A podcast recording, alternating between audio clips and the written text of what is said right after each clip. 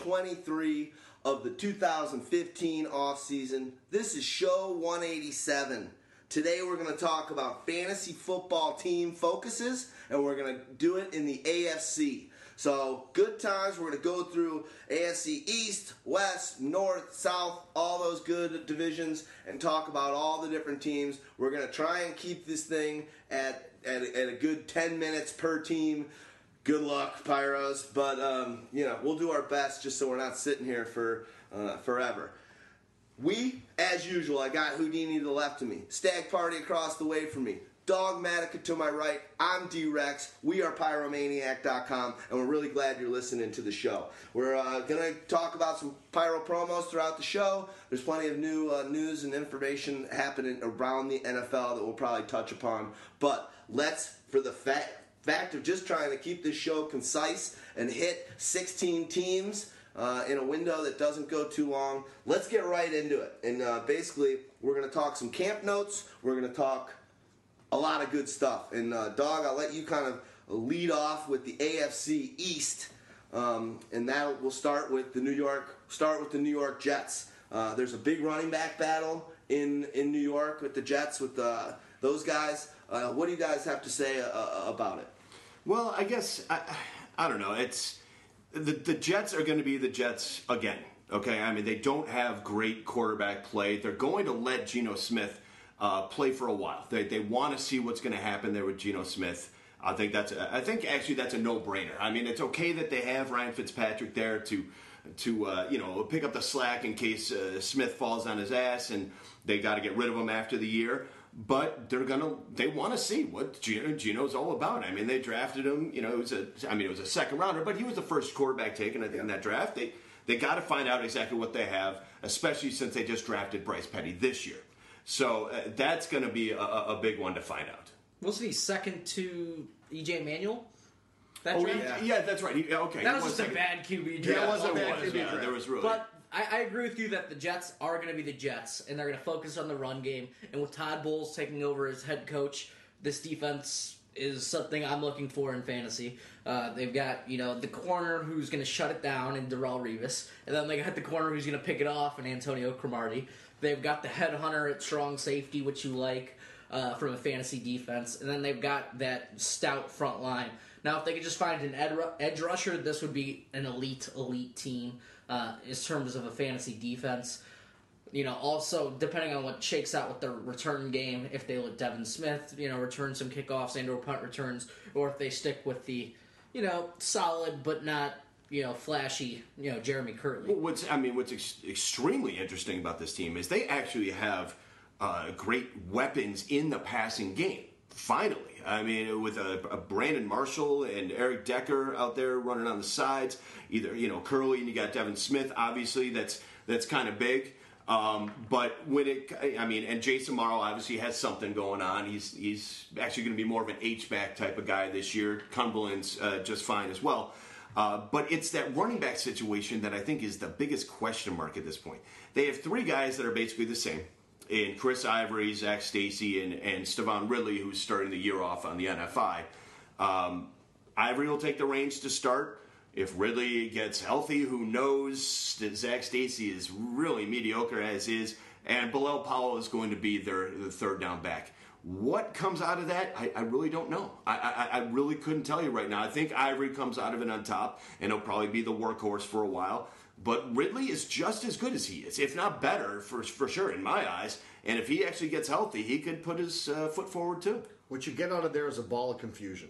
Yeah. And, and from a fantasy standpoint, it's it's not great, you know, because you don't know who's going to be toting the rock there. The one thing that you do know is this, though: if you're if you're stuck, and and I would say I agree that Chris Ivory probably has the the, the best chance uh, to, to to be the leader of the pack there. And I think Ridley is one of these guys that I have a, a good suspicion that he probably goes undrafted in a lot of leagues. He should. Um, it- and Ivory's going to be a guy that, and if you're able to maybe, if you're having to grab a running back and you're looking in 12, 13 round range, maybe that's where you would want to grab Ivory. I really don't want to grab him any earlier than that. But I like the identity for him if you can get him low because this team is going to be built around defense. It is going to be built around the running game, but the running game has, as you said, all these wide receivers around there to help it finally. Yeah. And now Geno is the big question. And again, if you're looking at Geno, in my opinion, I just, I, I, I don't, I, I I like that he has the weapons there. Uh, I just, unless you're in a super deep league, I, there's just no reason to draft him. What, what do you think about Ivory? You know, overall, is he being undervalued? Is he being overvalued? He's currently being drafted like running back 37 and 98th overall. So I still think at that point you can get a little bit of value out of him. What do you think? I think I think he is undervalued. Uh, he I think he's a lot better than people think he is. Um, I've always thought he, he's a lot better than people think he is. Um, I think he. uh, Tell me if I'm wrong on this. This is off the top of my head. I think he put up the 18th most amount of fantasy points last year uh, in, the entire league. That's that's pretty darn impressive. Somewhere in that range at least. It was 18, 19, something like that. Um, he's proven that he can actually carry the load and, and do it relatively well. But there's nothing extremely special about him and uh, they don't really have anything that's extremely special uh, on their team when it comes to the running back position. So it's kind of an open uh, book right now. You, you're figuring out what's going on. You'll get to the plot once it gets to you know the fourth, fifth week. Uh, if Ivory's been taking the reins up till then, it's probably a pretty boring book, and they'll probably uh, switch to Ridley. That's that, that's my guess. Yeah, you know, this is just not, it's not a real exciting fantasy team, to be honest. No, You not know? really, not with Geno Smith in there. I think when Ryan Fitzpatrick gets in there, which I think he inevitably will get in there, I think it makes it a little more exciting. He's definitely a, a, a better passer. I mean, he, he could definitely get the ball out to those guys. he's at least a professional quarterback. Yes. he, he knows what he, he knows how to run an offense. Yeah. So uh, the thing that I look at is too when you're asking Stags about are was Ivory being overvalued or undervalued? I wonder more, especially with this team too, with those wide receivers. Where are people valuing Eric Decker and and Brandon Marshall? Because the funny thing last year, I want to say that Eric Decker was a guy that who went from the high-powered Denver offense and came to, to New York. And where, if you go to our ADP ROI tab on the draft kit, I want to say that he like finished dead exactly where he was drafted. Yes. He's Yeah, so you're right. I mean, you're absolutely right there. But the thing is, that was all on like a week 17, 200 yard Right. performance. Uh, besides that, he was pretty pedestrian all season. Yes, he was battling through injuries and bad quarterback play and all those sort of things. But he was pretty pedestrian. Uh, he's currently being drafted at wide receiver 42 uh, for Decker, and then Marshall's being drafted as wide receiver 26. I don't know that this offense can sustain, you know, two top 40 type receivers. I think they're going to be more focused on, you know, the run game. I think Ivory's a little bit undervalued. I like Ivory about like running back 30.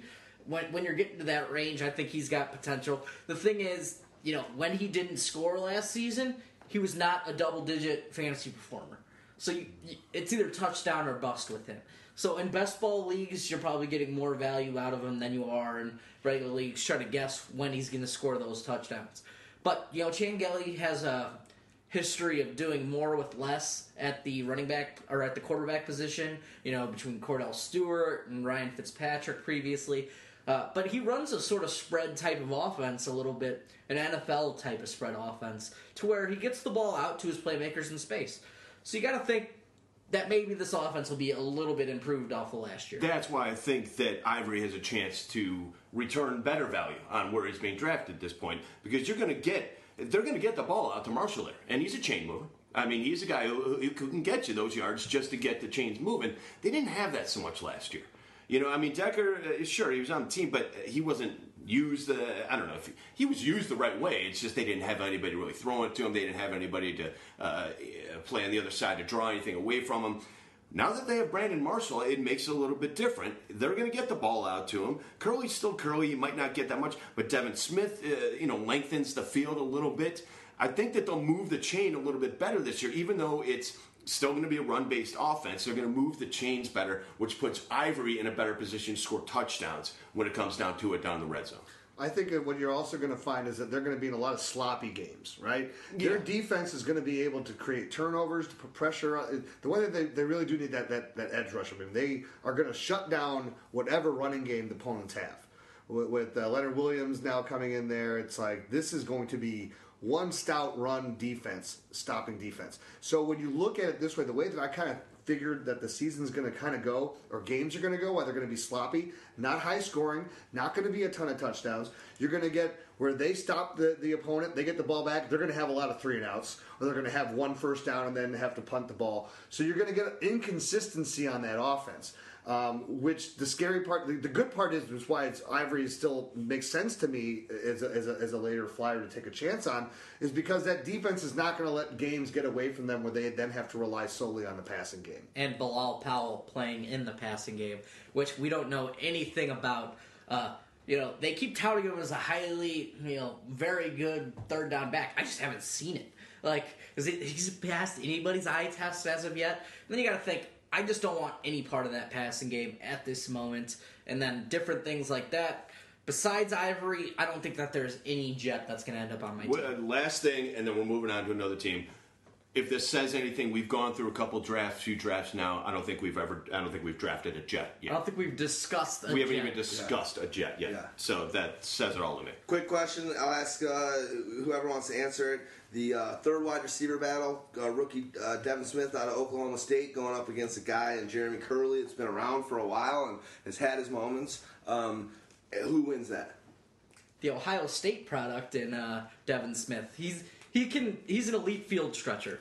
Uh, David T. Thomas liked him as one of his like top five wide receivers. Yeah. He catches one of the prettiest deep balls in the game. He, over the shoulder catch, the guy's an animal. So as long as they provide him you know the opportunity to do what he does well, you know he should win that battle. Kerley's more of a you know Wes Welker type underneath. I just say if you're thinking about drafting Jets offensive players, if I'd known I was going to have to put up with a bunch of screaming brats pissing on my lap for 30 days out of the year, I would have killed myself a long time ago. Come to think of it, I still might. uh, good stuff. All right. Well, as usual, the New England. We'll move on from the Jets. The New England Patriots. Always a lot of news happening with them. I read today they've upheld, you know, obviously the Brady dealio, and the Patriots are mad. They're gonna take it out on the league this year, and oh, all this posturing. And I'm probably the only one that likes the Patriots and, and Brady here. Um, I was happy as ecstatic, let me say, ecstatic when they won that Super Bowl because I don't like the Seattle Seahawks. But uh, Brady gone four games, and they're saying that uh, the league should watch out because they're going to play it. They're going to do it with their games and on the field. I'm not. I'm not a huge New England fan, but I'm a fan of Robert Kraft today because the person who I despise most in the NFL right now is Roger Goodell. With all of his inconsistencies and the way that he doesn't really have any sense. There's no rhyme or reason to the, a lot of the rulings that he did. And I don't know. Kraft just came out today. This is where he. Uh, I don't know if you if you saw this. He said. If I had known uh, the way that this was going to unfold, I never would have uh, accepted the punishments that they levied on our team. Uh, there was like, basically, it's like he basically said, "I have no faith in the NFL right now." So that's an owner coming out and saying that. You don't. That's that's pretty. But uh, still, he was, he was buddy buddy with Goodell, and he's now he's. I- I think that in support, we should all just break our phones and go get new ones. But they're saying, yeah, we're not going to go into that whole deal. But Yeah. that's a good call. Good call. Um, done. Oops! Oops! Yeah. in the toilet? No way! I change them up Gi- every once in a while. Gisele, what are you doing with the phone in there? I love the way they're like uh, when they were talking about it being uh, the suspension being. Oh, the, the a meme I saw was if Brady had smashed the phone over Gisele's head, he only would have gotten two games. That's a good one. Wow. Uh, but uh, obviously another. Um, now we'll get to that guy when we're talking about his team. But uh, suspension upheld. Uh, let's talk quickly. Brady's still going high in every draft we're going. We're happening. I don't know if they were thinking it was going to get lowered, and now that changes. But Brady is going actually, I think, high. Actually, I think it was the best thing uh, for Tom Brady owners uh, because he'll take it to the courts and it won't be settled Yeah. for a long time, and he'll play every game this year. You think so? I, I definitely. This think so. happened. We we had mentioned before. It was uh, one of the Minnesota players that happened to where he because it's going to be in federal court. So once it's in federal court, they're going to be able to have it. Was that the guy that did the Whizzinator? No, it wasn't Onterrio Smith. It wasn't Onterrio I'm thinking Smith. Is that like. Kevin Williams? Yes, it was Kevin Williams. Yes, and then he ended up retiring before the case actually even got settled. So this should let you to know, especially since it's in federal court. I wouldn't necessarily be so worried about Brady, but if you do draft him, obviously you're going to need to to address the fact that you're going to have the potential for a four game miss. I mean, you have to draft another quarterback Yeah. if you draft Tom Brady. Plain and simple. You have to know that going in. You need two roster spots for a QB. You don't really have any other options. The thing is, the league filed the first injunction, or you know, filed for the first injunction. So I don't know what's going to happen there. You know, it might not go directly to. He might never get into a court because they filed first. You know, one of the, it's one of those legal things that I'm going to stay out of because it's way over my head. The league that we oh yeah I don't know. Well, the NFLPA is filing for him today, so that's, If, if you were staying out of things that were over your head, you'd be out of a lot more things than than you are. Yep. Just confused the shit out of me. I'm having a Val Verde. Verde. There we go. Yep. Next. Gonna get insurance. I said next, God damn it! This is not the DMV, all right? Move it along. I think he was talking about my height. it's like I, I like the tall girls, so I, I guess I should stay out of that one. They're all tall to you, but hey, hey, Love hey. it, love it. Um, quick question I've got for you guys is: uh, Do you take Garofalo? I don't Do you think like Ji- that? I, I don't like If Jimmy you pick- Garoppolo, but uh, you know Garoppolo. Yeah. Garoppolo. Garoppolo. yeah. She wasn't that funny. I, I never I- found I- her to be I- that funny. I wish we had it written down because right when I said it, I was like, I, I talked about. I've done it before. It's that woman that grew up in Glencoe, for Christ's sake. Oh, she was from Glencoe. Yeah. Jimmy I- I- Garoppolo. Joe dies. I'm considering him. I wouldn't consider him in like a redraft format. No, that's not her. No, dude. that's Yeah. that's that's the girl that was in Mystic Pizza. Yes. yes, You're. Different. Yes. You're right. That one. What I'm talking about is from. I'm getting them all wrong. I need to go watch Reality Bites or something. There So- you go. I'm not going with Garoppolo in a redraft type of league, pretty much at all in any situation. But you know, in daily fantasy leagues, I might check his price and you know try and play a matchup with him. You know, because the Patriots are going to do the exact opposite of what the Patriots think they're going to do, so they might come out and let him rocket the ball around 50 times. Absolutely. He's going to have like Just 400 because- yards, and Yeah. then there's going to be some sort of drama. Should Brady be the quarterback? And Belichick's going to be at the podium when he gets asked that question. Seriously? Well, this is and this is for Garoppolo. This is really an audition, right? For post Brady era, are you going to be the guy that can step into it? If he's smart, throw everything toward Gronk, No. and then and then you're you're safer. Yeah, uh, you know what? He'll- He'll be fine. Uh, It's the offense is a system, and as long as the quarterback is coherent, I think that it works, uh, and it'll be fine for Jimmy for a couple games if necessary. But like I said, I I think Brady plays every game. Do you guys? Um, quick question. Quick question for anyone that wants to answer it. Amendola's super sliding. down in drafts, and he was actually a guy that was performing down the stretch. Whereas you see Edelman's going pretty high. Do you like it? Do you think there's any chance between that LaFell, Dobson, um, and uh, and and Amendola? Is there a chance that this guy could be a, just a late round steal? Is there a chance? Because no one else seems to think so. I really think that there's just as much chance that at the end of the year you see Dobson on one side and Amendola playing. I, that would not shock me the slightest bit. Uh, Edel, Edelman has a propensity to get injured. That's a fact. LaFell is already injured and has been. Uh, it, it, would not shock me at all if you see some form of uh, you know Dobson and and uh, Amendola. You can maybe even throw a Gibson or, or a Timms in there. Uh, it would not shock me at all. I think Dobson is a he's a, a, late round flyer that I'd love to take a chance at. I think Amendola being almost undrafted, basically. Yeah. I, I think he's a great value late. I really do. I, I kind of look at those guys, and, and here's where you have to like what they do in New England, right? Because it's always fluid as far as the receivers that they've had there over the years, even going back to the David Pattons and David in the Givens of mm-hmm. the world, right? So different guys would come in and put up numbers. You know, I have a, a sneaking suspicion for the most part that obviously Aaron Dobson's going to go undrafted, and obviously, and I think a very good potential that Danny Amendola goes undrafted in the majority, eighty-five to ninety percent of drafts. So I look at those guys as being guys that you should be definitely keeping on your radar, all of our listeners out there, because it's if they get into the offense, like you said, and it can happen. When they're in the offense, this is not like a guy that just steps in and is only going to play a menial role because no, they paid Amendola a lot of money when they signed him. Yeah. And and he showed what he could do in the playoffs last year. He finally when healthy. The problem with him is he's never healthy. But look at that situation. I would say this too because I agree that Brady's probably going to start from the get go.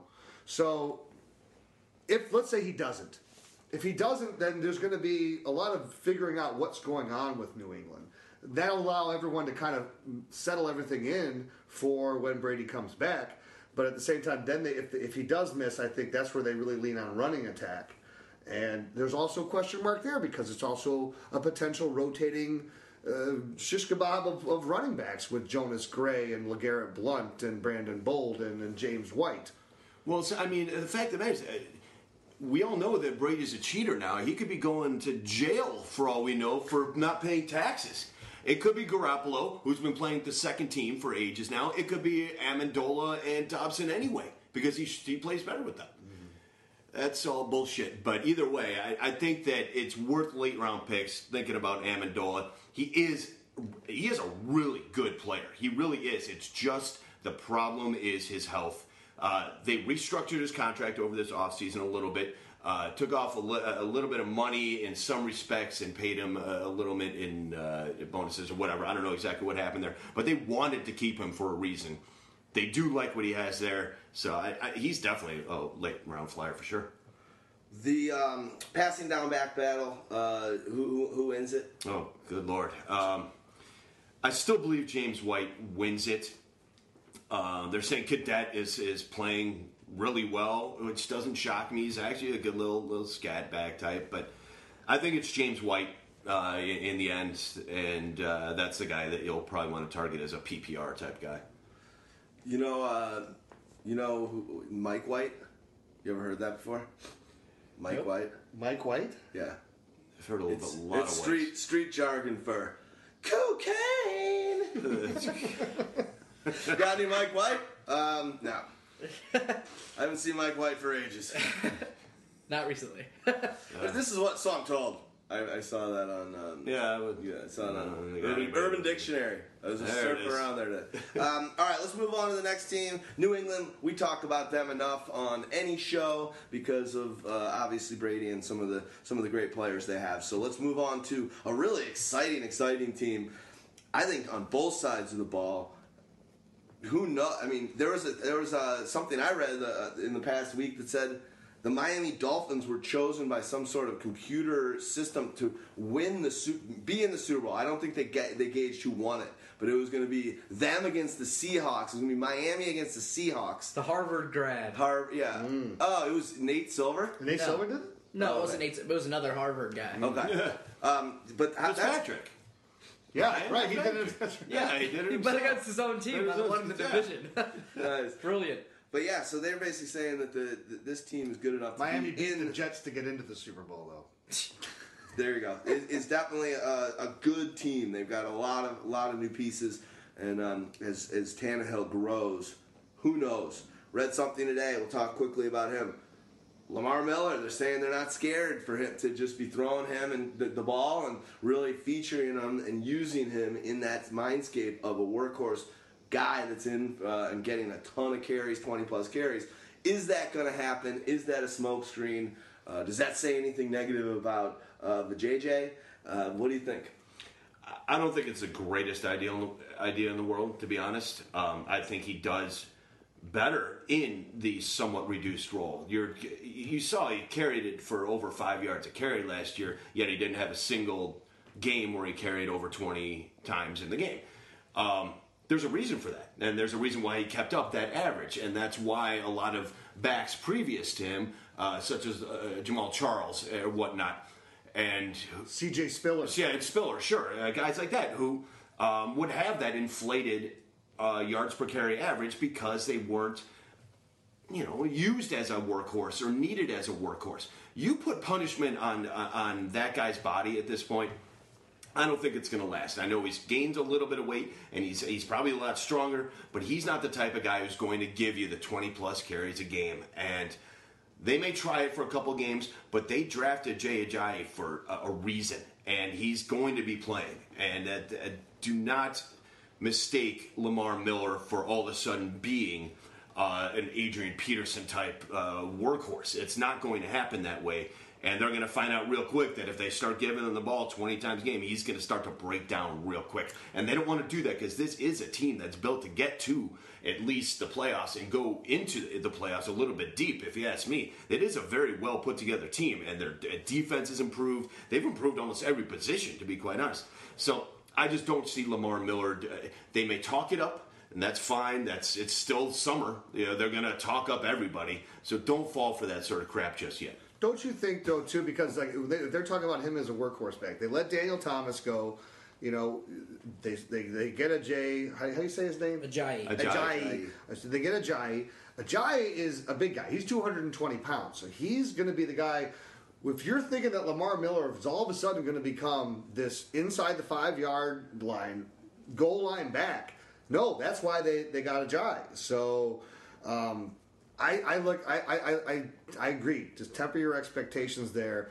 It's it's a young team though, so this is what's exciting. So let's look at these wide receivers because you have. Um, do you have something you want to say there? I was just saying, Lamar Miller's going super high. Yeah. Every mock I'm doing, every real draft I'm doing, I'm shocked at how high he is. He was a value player last year. He's not a value player this year. He might be awesome. He might score you the points, but on that ROI ADP sheet, I tell you, he's probably where he's at or lower. Yeah, because he's one of those guys that he was a great value for all the people who got him at the value last year. Yeah, and so then he gets vaulted up, and then when you get put into those situations, inevitably it becomes difficult. So you look at these wide receivers now. So Mike Wallace is gone. Jarvis Landry was a guy who was catching almost everything last year, but it was nothing for big yardage. You bring in Kenny Stills, who was coming over from you know not getting a ton of work, but making some big plays over there in New Orleans. And look good doing it. mind. Right. What, you're The- talking the- about the frosted tips, or he's a good catcher? Oh, man. Yeah, those uh, those frost tips. That, that, that, uh, Have you, did you that, read? hair, that hair is Oh, unreal. let him go. Let him go. I know what he's going to say right now. Have have you seen the uh, ODB where he was caught in between recently? Uh, in terms of uh, on on a, a Snapchat, uh, in between some girls' legs with ODB's hair. Oh, that's hilarious.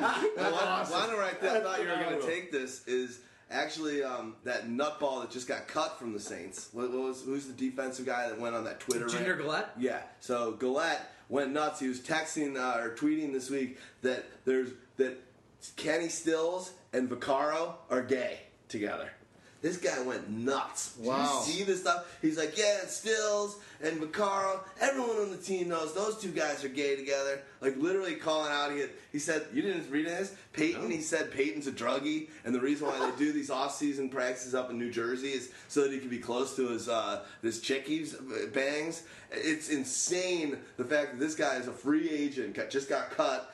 has a lot of money coming to him, uh, but that he would go on this kind of rant. There's no way any team will employ him after that because he just literally threw everyone under the bus that you could. He's like Drew Brees, Hall of Famer, great guy, but his arm strength is going. I mean, he literally threw everyone. on Which actually reminds me, I just saw it for the first time not last night, a couple nights ago. Draft day.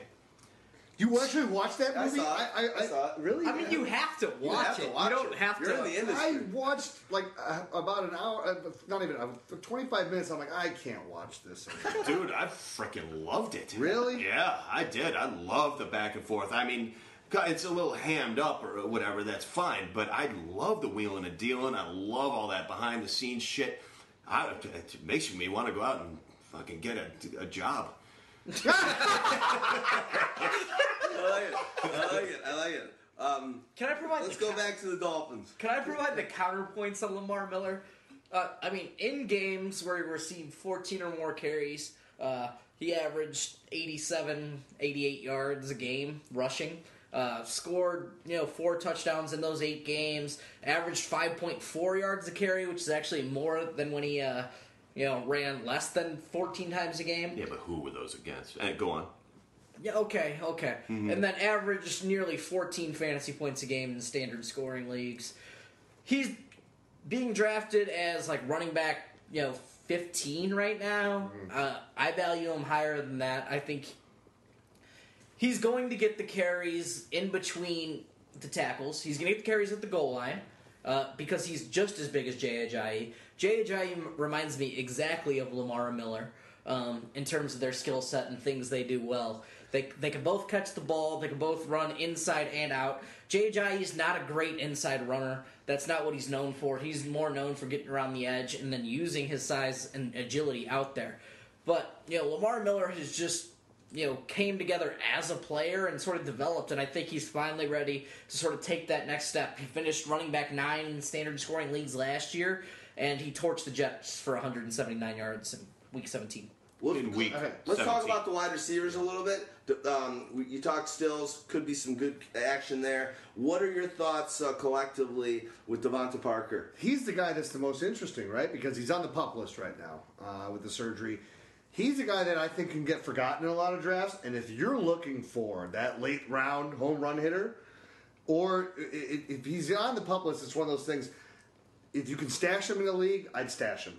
If you have to go early on the waiver wire on him, do it. But this is a guy that could come in and just be electric. Look, there's nobody on this team that's a Julio Jones, a Dez Bryant, a Calvin Johnson, a Demaryius Thomas, a Jordy Nelson. You don't have any of these guys there. But he's getting drafted. He is getting drafted. He's I've getting seen, yeah, I've seen As like wide receiver 55 or That's, so. but that's what I'm saying. It's worth grabbing him there. Oh, okay. Because because he's, he's go- not when, he, gonna when be he comes agent. back, he's dynamic and he's going to have a chance to break in on that offense. I, the only thing I worry about him is he might be a little slower than than, than the NFL. Combine? Why, why? No, just he might not be fast enough to really make that that mark. Uh, Keyshawn Johnson asked maybe at the NFL level. He's a great player. I'm not, I know Keyshawn was uh, bigger and heavier, but Especially since my what only landed him on the PUP was the foot. You know, I mean, Yeah. so, I mean that's going to slow him down a little bit too. The only thing is, right now when we say pup, most of these guys are ending up on the active pup and not the inactive pup where he's out the first six weeks. Yeah. So he still has the ability to get activated and play for week one, which is what his agent expects and which what is what the team expects. And now he's finally said it's what he expects. Well, to be So- active for week one, that that's, Yeah. doesn't necessarily mean He's play. playing a lot Right. of snaps. Yeah. If as long as he does stays off the pup, expect him probably to be back after three weeks. I still think that the, uh, their biggest and best signing, the team that, that the player that's going to make this team actually vault up a little bit more is Greg Jennings. I think having that veteran presence in the wide receiver core when they're, everybody else is so young there. You got Stills, who is, is young. Landry's young. Obviously, DeVante's young. He's going to be teaching all these guys a lot of stuff, and he's a he's a steady presence out there. It's not like he's a bad receiver now. He's still a good receiver. He's just not what he used to be. He's only 30. Yeah, he's, yeah, he's not, it's not like he's 45 years It's old. crazy. Yeah, right? He seems like he's like 35. Yeah, no, So, he's, he's, uh, I we, think that's we, a great signing. We got to move on to the next thing, but what do you think about Jordan Cameron? I, I, listen, it's it's interesting. I, they could use um, listen, they use Clay a lot, but I like the Cameron signing. The guy is dynamic. The guy is uh, one of those. Uh, uh, diaper, da- uh, what, what do you call them at the combine? The diaper, the underwear, underwear Olympics type Olympics. guys. Where He's not a diaper dandy, baby. Whatever. Uh, Vital. But, uh, but listen, the kid's got obvious super skills to be able to perform like he did in Cleveland. Um, that's impressive. I think that, with the, especially with the way that Tannehill can extend a play, I think Cameron's a great fit there. I, I think he's going to just just find that offense. He could be as good as. Valverde. What do you want? Fraggle stick car. The fuck is that? Fraggle stick car. Well, I heard you. Fraggle stick car, fine. What? Let's talk about the audio movie. that we've got going on tonight. Basically, the music is the go team. We opened up with "The Power Is On," and we're going to close out with "Lady Flush." Uh, go Flash, team. Lady Flash. Lady Flash. Uh, Lady Flush? Lady Flush. Yeah. Flash Lady Flush, would ya? Do not put your sanitary napkins in the toilet. Um, Don't flush my phone, Gisele. that had a, that had a, little bit of that uh, Rocky voice that you were you were uh, Hey, you were gonna do. We were gonna do down a couple months for the opening Valverde. I like it. Um, Yeah, audio, audio. You got uh, it's uh, it's a it's a Billy Bob Thornton. It's it's Christmas still in July here, so we're giving you Bad Santa.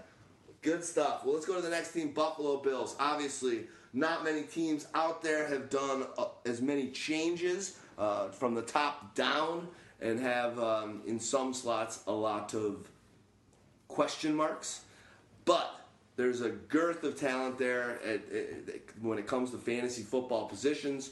So this should be exciting to talk about. Let's try and get through thoughts quickly so we can maximize the players we talk about in this 10 minutes. Who's the starting quarterback of this team?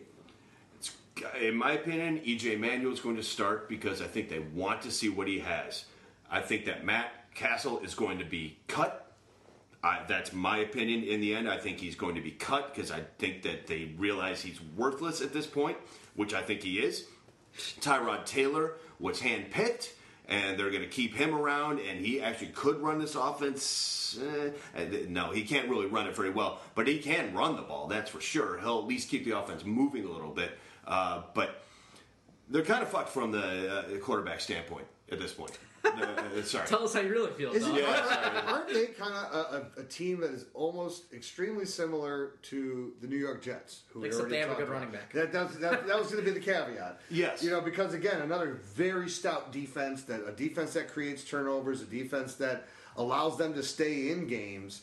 And they have some playmakers. You know, you got you got uh, the difference is instead of where all the playmakers for the Jets are at wide receiver, you have it split with uh, Sammy Watkins and LeSean McCoy. So you have you have more of a balance on that team. And Percy Harvin. And I mean, Robert Woods is a very good receiver as well. Charles Clay, was, I think, was a great it- addition. it's a it's a decent stable of, of talent around. Yeah. They're just teams that just have no field commander. No one no one that's going to lead that team that you can feel confident in. I'm, I'm really hoping that EJ Manuel stands up and does something with that job because I think he is a talent. He just, I don't know, there's.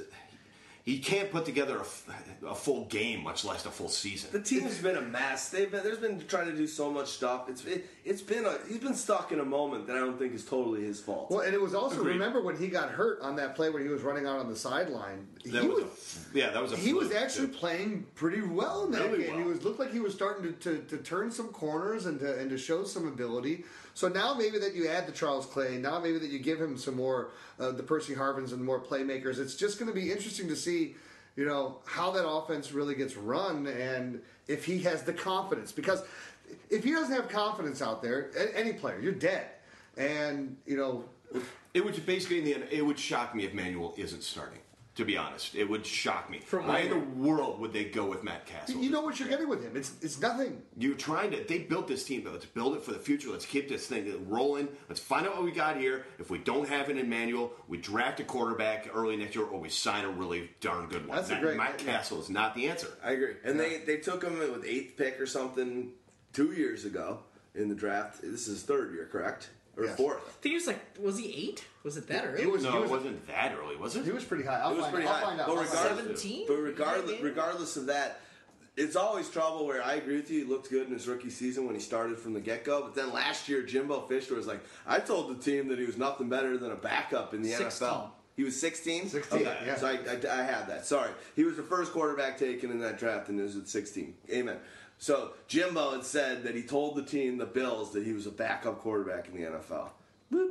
Uh, so we'll see what happens there. Let's move on to the next topic here. Um, wow. Is Fred Jackson or his days done? Is he going to get any action? He's been a handcuff extraordinaire in the, with all the in the Spiller years, and he's always overperformed to a degree. Is, is is the old man just kind of You would think so, right? You, you would think that the, that the indication of LeSean McCoy coming over would indicate that. I think LeSean McCoy coming over actually kind of gives him a little bit more life. And what I think is amazing about Fred Fred Jackson, you know what you've gotten out of him. He's just been a guy that's been like Frank Gore, right? Like five years ago, people started predicting the end of Frank Gore, he's just kept churning out thousand yard season after thousand yard season after thousand yard season. Now, Fred Jackson's not that type of running back, but he has been this guy that has been the ultimate fill-in, the ultimate durable guy, the guy that can just he's going to give you everything he's got. He's going to give you some sneaky points here and there. He's going to have some weird games where it's like he just goes off, and he's the guy who's the more effective runner uh, because he's never he's been like we talk about with. Um, do you give more carries to, to Lamar Miller? Well, Fred Jackson's been a guy that's never had all the, the carries heaped on him. He's always had everybody else that's come in, whether it's been Marshawn Lynch, C.J. Spiller, LeSean McCoy, it's somebody else to do the main job. And he's continued to stay on as a sidekick. He's falling in drafts. What's his ADP when you look at it? I'm, I'm sure he's got to be down almost like 60 of or something of running backs.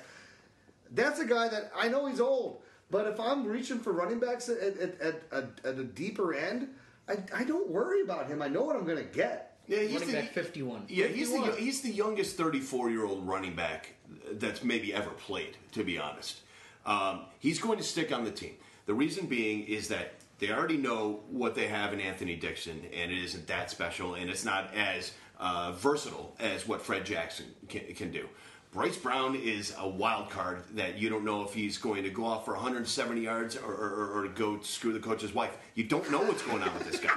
I hear I hear he's going to be cut along with Cassel in what in what the Because- Yeah, it, would, it wouldn't shock me. I he mean, likes Karlos too Williams much. is interesting, but not that interesting. They need Fred Jackson, Jackson on the team. He's a steady force. Something that if something goes completely wrong with McCoy, uh, you know, I, I don't want to say these things. I don't have anything to knock on. But if something was to go wrong with McCoy, at least you have Fred Jackson. Um, last year they didn't. You know, Fred. I mean, Fred Jackson was there, but uh, I don't know. They didn't have like the ultimate backup. Bryce Brown didn't do it all. Dixon didn't do it all. So Fred Jackson was there, and that's fine. So they need McCoy and Jackson as a duo there. Jackson will stay on the team. And It's he's fine. also the main veteran presence to kind of bring calm to that offense. I mean, he's uh, now it's a new coaching staff. He's so it'll always be- worked for everything, and he's a g- he's a great Great locker room guy. Yeah, yeah, exactly. and, and he's also he's a, he's a Rex Ryan type of guy. exactly. Yeah, for sure. And there's no real true third down back behind Shady without Fred Jackson on the team. There's true. nobody who can catch the ball and pass protect without Fred Jackson. Yep.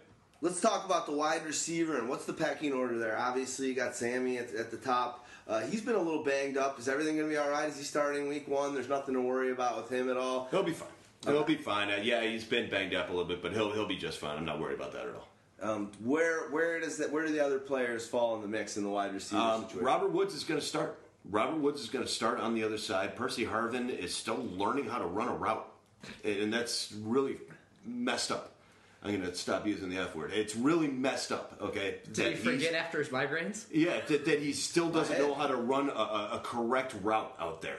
The guy is dynamic. The guy is one of the best athletes, possibly in the entire league. Yeah, but he sure. still can't run a route, and that makes a difference. He, I mean, he's uh, Kordell Stewart uh, of of wide receivers, basically. I mean, he, the guy just has the athletic ability to do anything, but he doesn't do anything awesome. You just got you got to put him in the right situations, uh, in the right times, and that's basically all you got with that. Look, here's the thing about Percy Harvin. Now, look, he's coming over and he played with the Jets with Rex Ryan last year. But even with them last year, he was not uh, a guy that was getting a ton, a ton of of targets. He was a guy that was like three targets, five targets, three targets, four targets. So toward the end of the season, he was getting a lot of carries. They were giving him carries and trying to use him as a runner because he can't run routes. Exactly. I mean, th- go ahead and throw it. I mean, he's a gadget guy, and as we have found out, Yes, gadget guys suck in fantasy. Yeah, great for your team. You've seen what he's, he was able to do in the Super Bowl win for the Seahawks. We know he's made some big and dynamic plays for championship teams a couple of years when he was at Florida. Great team weapon, great gadget guy that'll help you. Um, other than he's a bad locker room guy, fantasy football, these guys do not deliver. Um, so okay, good. There, is there any anybody special that we're forgetting about in their in their wide receiver? No, And that's special. No. yeah, not special. I didn't. I mean, special. Marquise Goodwin's out there at the Pan Am Games, coming in second in the long jump. Second. And they Well, said, that's pretty I, I hear he's going to get cut too. It's very impressive. Hey, Let him- stop, let him stop follow. raining on his parade. I don't He's know. rep- representing the USA, baby. We're, we're gonna start. We're gonna start Pan Am Games fantasy uh, podcast in a few years. We're just trying to get together more bandwidth to cover it. yeah. They got the ex cross player in Chris We're talking about him all the time. I'll be there doing the SOS. All right, let's go on to another topic here with these guys, and then let's close it out.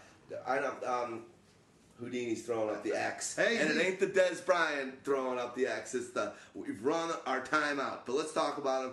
Charles Clay, CC, Cassius. Uh, Dogmatic has been loving him for a while. I think in general we've all been on his on his uh, jock a little bit. We've drafted him, I think, in our collective both leagues, maybe. the charity if not, we league, yeah. definitely did in the charity league. Um, tell me more about him. We talked. We don't need to go too deep in it. We talked about him on many podcasts, but what's the allure with Clay other than the contract? What? Why do you think there's a chance with this guy? How late he's going? Uh, for a tight end, he is super athletic. Uh, he's an he's an H back type of guy who can block and get off the line and run routes, uh, catch the ball really well. Uh, he, he just he does it all really well. And if you put him in that situation, especially on a team with quarter a quarterback who isn't the best passer in the world, they're to want some dump offs, especially in this offense. The offense that they're going to be running there is going to be, I don't want to say geared to the tight end, but it's going to get the tight end involved quite a bit. It wouldn't shock me if he got at,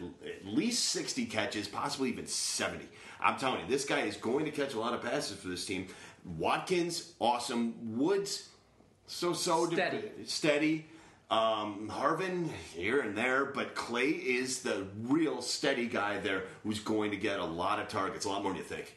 His ADP is 21st amongst tight I know ends. it, dri- it drives me insane that people don't understand what this guy's going to do in this offense. you and I have you and I particular have him top 10. Yeah, this particular offense, he is going to go nutty. I'm telling you, nutty, That's awesome. nutty, I love it. You know, let's move on to the next like guy. crazy. Are you off your oh, fucking meds or something?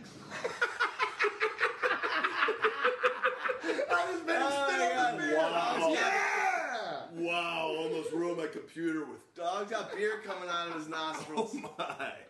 Good stuff. Good stuff. Well, I'm excited to see the Clay. This is one where I hope I hope we're right. I like him as well. I just hope he's not a money signing and and um, doesn't turn into anything. I like the EJ call as well. Let's see. Well, Buffalo that's actually another big part of it. They signed him for a lot of money. You don't sign a guy like that for a lot of money and not use him. Yeah. That's a big. That's a big part of the NFL. You really got to understand that. And we might see that Chandler wasn't all that, and Chandler had some amazing seasons over the course of the last five years or so. Maybe if this guy is is athletic and does have that talent, that maybe you know obviously doesn't have that size that Chandler did, but he's even better player than. Woo, you know, they, Yeah. they, they definitely are a team that likes to utilize the tight end. So let's move on. And AFC North. We're going to start. This is an exciting team, obviously. Houdini's uh, uh, loves it, and everyone else does too. Pittsburgh Steelers.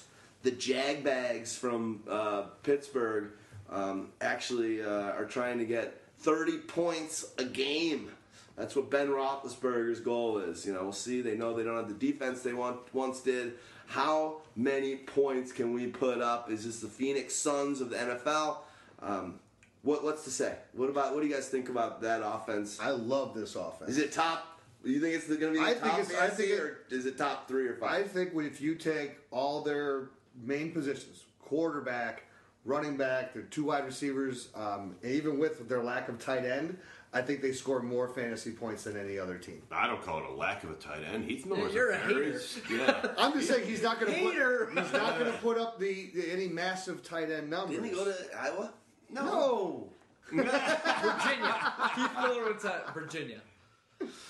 Heath Miller's a, Heath Miller's a very good tight end who should not be underestimated. To be But he's not going to. Heath Miller is not a tight end. That, that, that okay, that- that- that's not the important part. The important part is Martavis Bryant.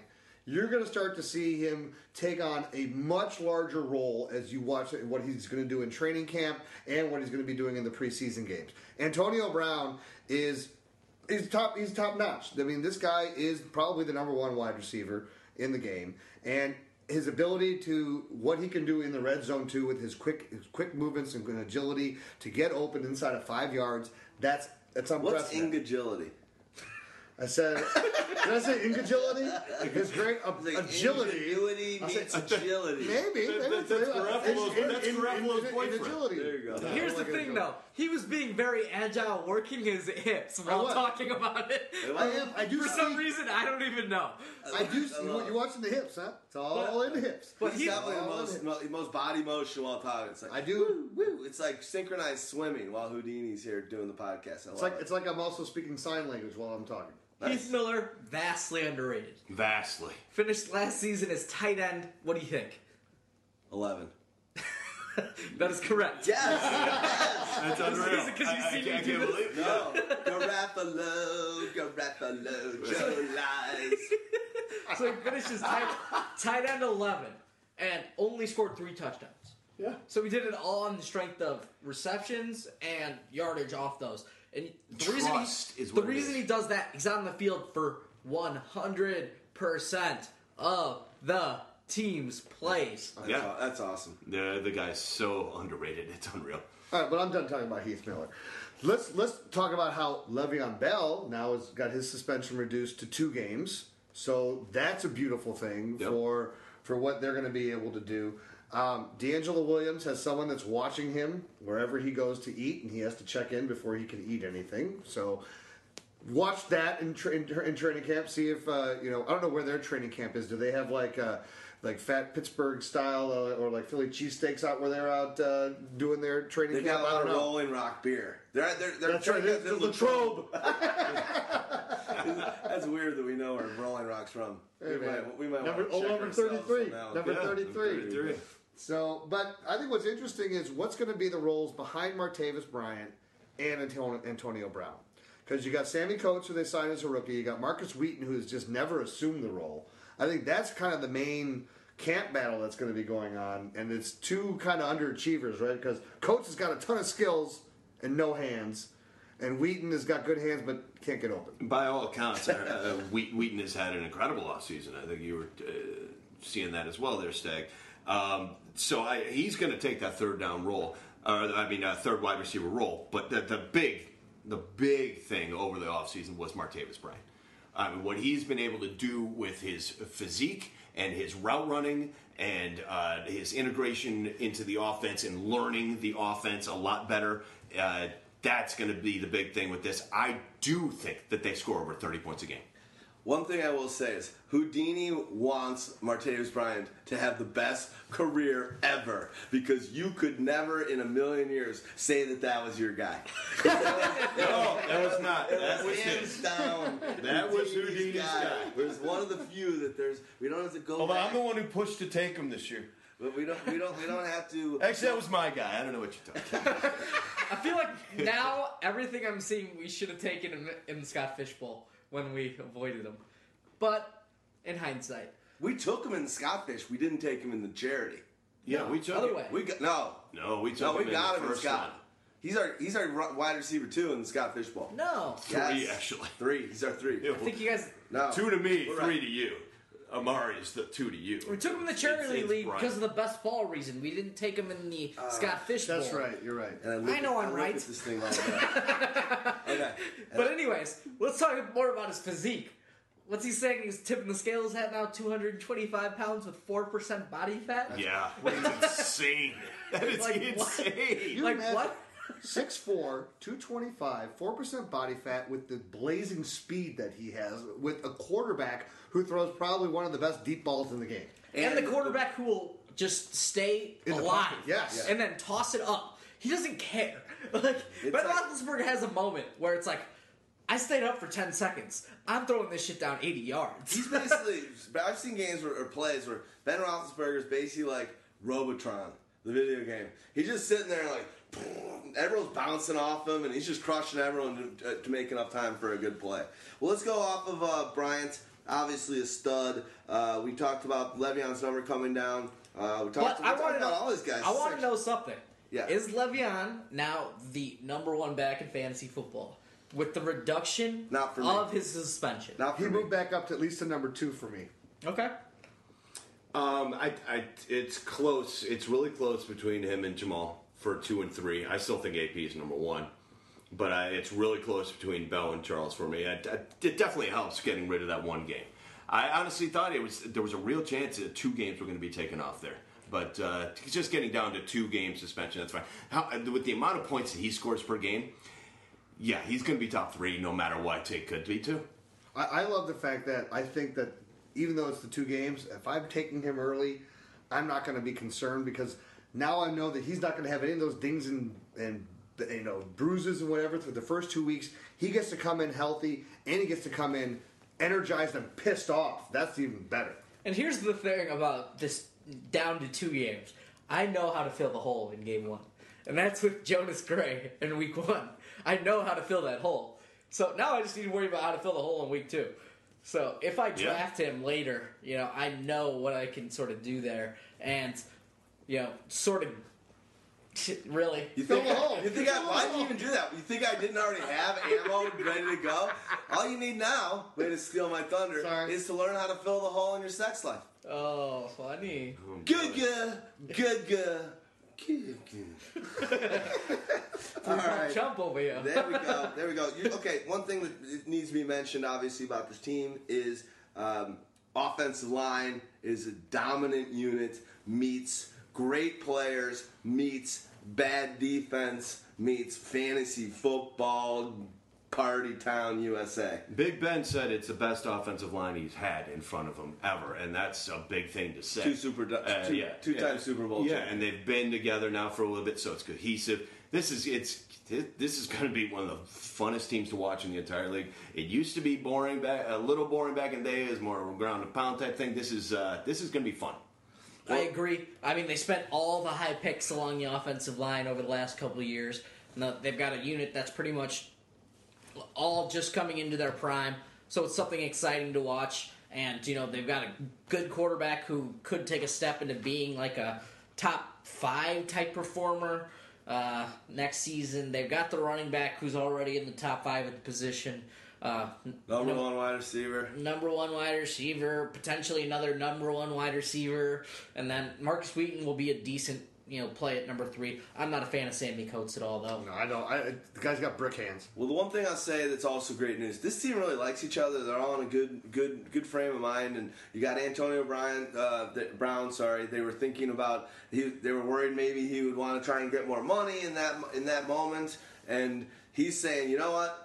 We'll deal with that when we deal with it. Kind of AJ Green style. He's like, I make a lot of money. I drive up to practice in a Rolls Royce. Do you see the Rolls Royce? Yes. the guy just had a Steelers Oh, his Rolls own Royce. signature. He's got the passenger side has got a signature that is like three feet high by four feet long of his signature on his awesome. custom Rolls Royce. So I like to hear a guy like that that goes the anti Dez. Dez did why what he had to do and got paid. Amen to him. Um, but he's just saying, you know what? I'm just gonna keep doing me. He flat out said, "quote," and we'll move on to the next holdouts never end well. And that's awesome news. So, great team. If you're getting players on them power and numbers, you're going to be doing just fine. Forgive me for prying, but did one of you um, fornicate? Fornicate? Yes, with a heavy-set woman in the big and tall dressing room. Look, I've boned a lot of fat chicks in my time, sure. But uh, as far as I can recall, I've never fornicated anybody. Well, let's go over to the Baltimore Ravens and talk about these fellas. Uh, obviously, some change and turnover with the Trestman. We talk about that all the time. We've been loving uh, Buck Allen, Javorius Allen. We've been drafting him and getting him at value. We got a little scared because he went on the DFI, and we read about that, but no one seems to be scared about it right now. Forsett being a little bit overdrafted as we see it. let's talk about this uh, running back situation uh, for the Ravens. I think this is one of those ones that, for all the people out there that are just loving Forsett right now and are, are thinking that he's going to take this next step at this point in time in his career, start paying attention to what goes on here in training camp. Start paying attention to what happens in the first couple preseason games because it's going to come back down to earth. And, and anyone that's in drafts early that's, again, looking and just trying to project off of last year, I think you're making a mistake here. Forsett is not the type of guy that can be a true workhorse back. He's going to be in a Marc Trestman offense, yes. So he's not going to get the amount of carries that, that he needs to be a true workhorse back because Trustman throws the ball a ton more. Buck Allen has the size, has the speed, and he was on the NFI list, uh, injury list. But at the same time, it was because I think they didn't pass physicals or whatever it was. And so now they're in camp. Everything is fine. No need to worry. Lorenzo Taliaferro is not a guy that scares anybody. So when you look at those three guys, Stags, I mean, don't you have to say that Forsett's going to be the guy that's going to be overdrafted, and and Buck Allen is is the guy that has the most potential to just steal a role. I mean, I, I can't agree with you more. I'm just not impressed by Justin Forsett. Justin Forsett has signed multiple places in the past to be the sort of guy like Jacksonville two years ago, uh, before the whole Toby Gerhart situation, before that whole thing. They brought in Justin Forsett after a year in Houston where he averaged like six yards a carry. They brought him in thinking he was going to be the guy. You know what he did? Fell on his face. You know, so he, he had a great season last year. But to expect another, you know, 1,500 total yards and eight touchdowns seems excessive. You, those touchdowns were pretty much double what he had done in his career or matched what he had done in his career previously over the previous five or six seasons. And he has a long career. He's 29 years old. 29, but will be 30 in October. Right. So we're not talking about a spry young buck here. You got to think, think talking about the spry young buck, he's going to get involved, especially the things that Buck Allen does well. That is catch the ball. That is to be an all-purpose player, and that is Buck Allen reminds you of Matt Forte. Mm-hmm. He's not incredibly flashy, but he'll get you like four and a half yards a carry, and he will catch the shit out of the ball because what that's what he does. And what did Trestman show last year with the Bears and Forte? How he used him. He does. He likes to have that bigger receiver out of the backfield and and to create different ways for him to come out. So I think that. I agree, and we've been all over Buck Allen in all of our drafts, so I know that we're very high on. I will say though that Baltimore really likes Forsett, and it, it kind of doesn't matter what other people think. Baltimore really likes Forsett, and they're going to be pushing him as much as they possibly can. So, I, you know, whether he's as good as we, you know, as he really is to us, doesn't really matter. It, it matters what their coaches think, what the city thinks, and he, I, the, the guy did well last year. All right, he did well last year, and this is an opportunity to do even better when it comes to fantasy. Um, so, even though the eye test isn't, uh, you know, isn't as passed as well as maybe Buck Allen's eye test is, it's still Forsett's backfield at this point. So you got to keep that in consideration. True, but do you like do you like him at his ADP? Not as much as I like Val. There it There is. days. You are really Santa, right? No, I'm an accountant. I wear this fucking thing as a fashion statement, all right? Okay. Marcus, get this kid out of here. He's freaking me out. I like you're much better at those Valverdes uh, after talking about fantasy football than doing a little uh, what what what who sings Bob Moran? it's- Who- who- who- yeah, it was a. but yeah, it was Barbara and uh, an old Beach Boy. Is it a Beach No, it's not Beach Boys. Boys. No, No, not it's like Frankie Valli. Frankie or- Valli. Yeah, that's that's it, right, that's right, That's right. Yeah. Yeah, Uh, it's, it figures that the guy that says "harken" and it throws out all sorts of old timery tongue would know the old. Well, the best was because you were hitting the high notes on that too. Yeah. So You want me your to concentrate on no, pumping and your, hitting your the high face notes? got like so red with your your like getting into it. I was like, I was like, because you had a strain. I mean, that that was a singer's strain. I give props, thank you. props, props. well done. That should have been your pop, Stags. Yeah, yeah, we do- yeah. Now we know. When you're straining the vocals, he's he's popping the Valverdes. That's. Absolutely, love it. Cool. Well, let's um. What what do we want to talk about? Anything else with these guys? Well, okay. Well, let's talk about Yeah, how about we- how about sorry, I'm Breshad, how about let's look at Pittsburgh. Breshad Perriman and, and what's going to happen here. Here's a guy that, that He's moving up. he, he, he, he should be moving up, and he's fitting right into a role of a guy that he could probably do almost exactly the same type of stuff that Torrey Smith did. You know, Torrey Smith, remember when he had his first breakout, everyone's like, oh, well, now Torrey can be all everything. Well, he really wasn't. He was a great deep receiver to have a couple big games. I definitely see Perriman as being a guy that's going to be able to do that in his rookie year. And he might have a chance to be able to develop more because, again, he's going to get opportunities soon. He's going to be, this is a guy like, a, if I, I want to just make a quick dynasty pitch on him. Here's a guy that I really like for dynasty pitch because who else is there? It's Steve Smith.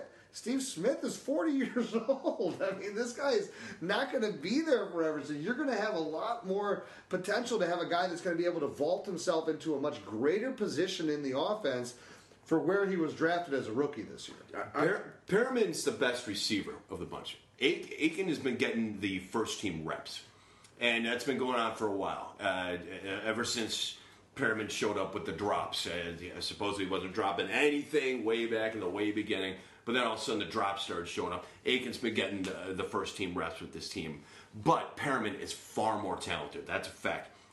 But no matter what happens in this offense, it's volume. It's volume based, and whoever is out there is going to get the volume. I believe it's going to be Perriman in the end because he's just more talented than Aiken is. But whoever starts there is going to get. Uh, you just got to follow this one closely over the next few weeks. See what's going on. I would still take Perriman over over Aiken without a doubt. Any day of the week. Any day of the any week day of the week. Any day of the week. But uh, you, I don't know. You, you just you kind of never know. I would still watch it just in case, especially since Aiken has been getting all the first team reps. Who would you would you vote for Clay Aiken? I voted for he Ruben doesn't. He Studdard. has no idea what that means. I voted for Uh, Ruben not Studdard. It was like, is this a Charles Clay joke? I don't even know what the hell you're talking Uh, exactly. I love it. That's a great. Charles In Clay this Aiken. Isn't in this Same name. We got to just say That, that could be a good Where is fantasy Clay team name, Aiken from? Is it something Stag? did What was it? The American Idol. American Idol. Now he's he's like a politician, And he was And in he- like he's- Tennessee or North Carolina. and he's or got the something same sexual orientation as you. Um, let's Wow. go on. All right, I like this kid already. He fucks hard. Wait a second. What are we talking about? Gillmore or Williams? What's happening in that scenario? Max. They want Max, yeah. They want him, but he's still a rookie tight end. So I think Gillmore will, you know, scoop some tight, scoop some tight end touchdowns up. You know, eight to ten of them or so. Max has been having some real trouble actually lately too. Um, he's been having trouble getting the offense and figuring it out. It's a complex system, and obviously any rookie is going to have a, a tough time picking it up. But especially at tight end because there's so many blocking assignments and whatnot, he's going to have a tough time going through this first year. He's a great future pick, a great dynasty type pick. But don't expect the world out of him this year. As a matter of fact, I would say Gillmore will probably end up maybe with more receptions this year. But I'll tell you this: that tight end position in Marc Trestman's offense is a good It is. position to be in. Look, look at Martellus Bennett, who is trying to get another contract right now because he had a career year in that system. Yeah.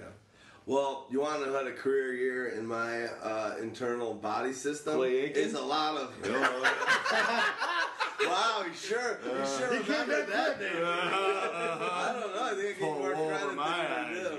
You fuck. Clay Aiken. I mean Valverde. Yeah, well, you wishing probably one hand shit Clay. the other one, see which one fills up first. Um, all right, let's do Flacco, top ten QB. What's the happening there? Definitely potential for top ten QB. This is a guy who you're going to be able to grab potentially even as a backup quarterback, and this is one of those guys that you want to grab as your backup because he'll have the potential to jump forward. In this offense, Trestman's offense is, is, is a try to score as many points as you can. He's always had the most success in his first year installing the offense into teams. No question about it. Um, I I can't agree more. I think we love Flacco as a as a QB two. Whenever I get that guy super late and he's he's my backup, it feels real nice. Feels real nice. Sorry, I would have jumped in there a second ago, but I just popped a blister and it's dripping all over the place. Sorry. Terrific. Let I host this. Tell me more. I wonder. I wonder if that does worse to the leather or my imperial stout. Um, I, I love Flacco this year. I think he has the potential not just to be a top 10 quarterback. You have, if he's healthy throughout the whole year and Perriman can actually work himself in, don't be shocked. Do not be shocked. And you hear, you heard it here on Pyro. Don't be shocked if he's a top five. I'm not kidding. Andy Dalton like explosion. And, and he's got a, he's got a, solid schedule to boot, but the system. The only re- reason I worry about it is some you know even Eli Manning. The beginning of the season when you put it install a new system, which we know has been what the three new systems in the last three years for this team. Uh, no, the, two, uh, what's his name was around for a couple years, but it's a new system. So my only fear, why I love the system for Flacco, is he ain't. Let's be honest, Flacco ain't some uh, brain surgeon himself. No. Uh, yeah, there's there's guys that I think would be more adaptive of of quickly picking up new schemes and new You offenses. got a problem with Maryland? Is that where you, did you go to Maryland? Delaware. Delaware. Delaware. Delaware. Kind of looks like. Is anyone even from Delaware? That girl on the sky wasn't Delle Donne? Yeah, she Really? to- she played at Delaware. Okay. Well, she played Delaware. she- She from Delaware when- though? I- I'm not saying. Who knows if Flacco's That's what I'm saying. With hey, Stags, you said you like uh, tall girls. You Yeah. Like, you like her? yeah. Tall blonde man. The, only, the only problem is you're not going to be able to bend her over the uh, over the uh, over any table. You're like, honey, we need a, we need a step stool over here. You might be able to. She might be able, doesn't have any She might be table. I able, would need a step stool. All of us would. You can do wrestling moves with her. You might be able to have sex like a sex suplex. Oh God! All right, now I'm getting uh, now I'm getting fired up. She is hot. All right, let's go on. Moving on. Moving on. We're done with this. Uh, last thing I, I'll point it towards Stag Party. Uh, I I know we're done with this one, but can this offensive line play as well as it did uh, last season with it being as well a new system?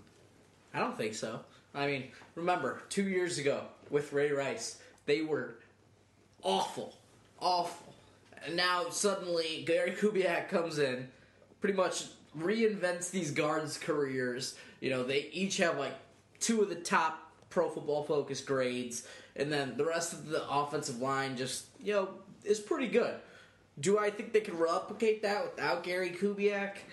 I don't think they can, but I think they'll be more to the average side than they are to the one of the top top units like they were last year. It's tough because Trestman does not run the zone blocking scheme, but he says he's going to keep it. So take that for what it's worth. Sounds like everyone's learning Sounds something. like new they're going to there. pass. All right, let's move on to the Cleveland Browns.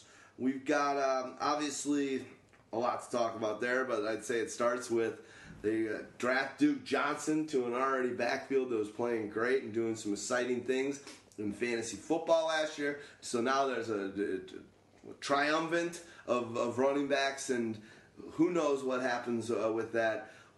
Tell me, each of you guys, in a brief moment, what you're seeing out of that backfield, and is it all going to eat into itself, or is one of these guys going to be sweet? Uh, it's, it's, I mean, it does kind of eat into itself a, a bit. I think Crowell still takes the, the starting job. Um, Duke gets a little work out of, out of the, out of the uh, third down role, and he'll get some you know other uh, sorts of plays. But they're not going to.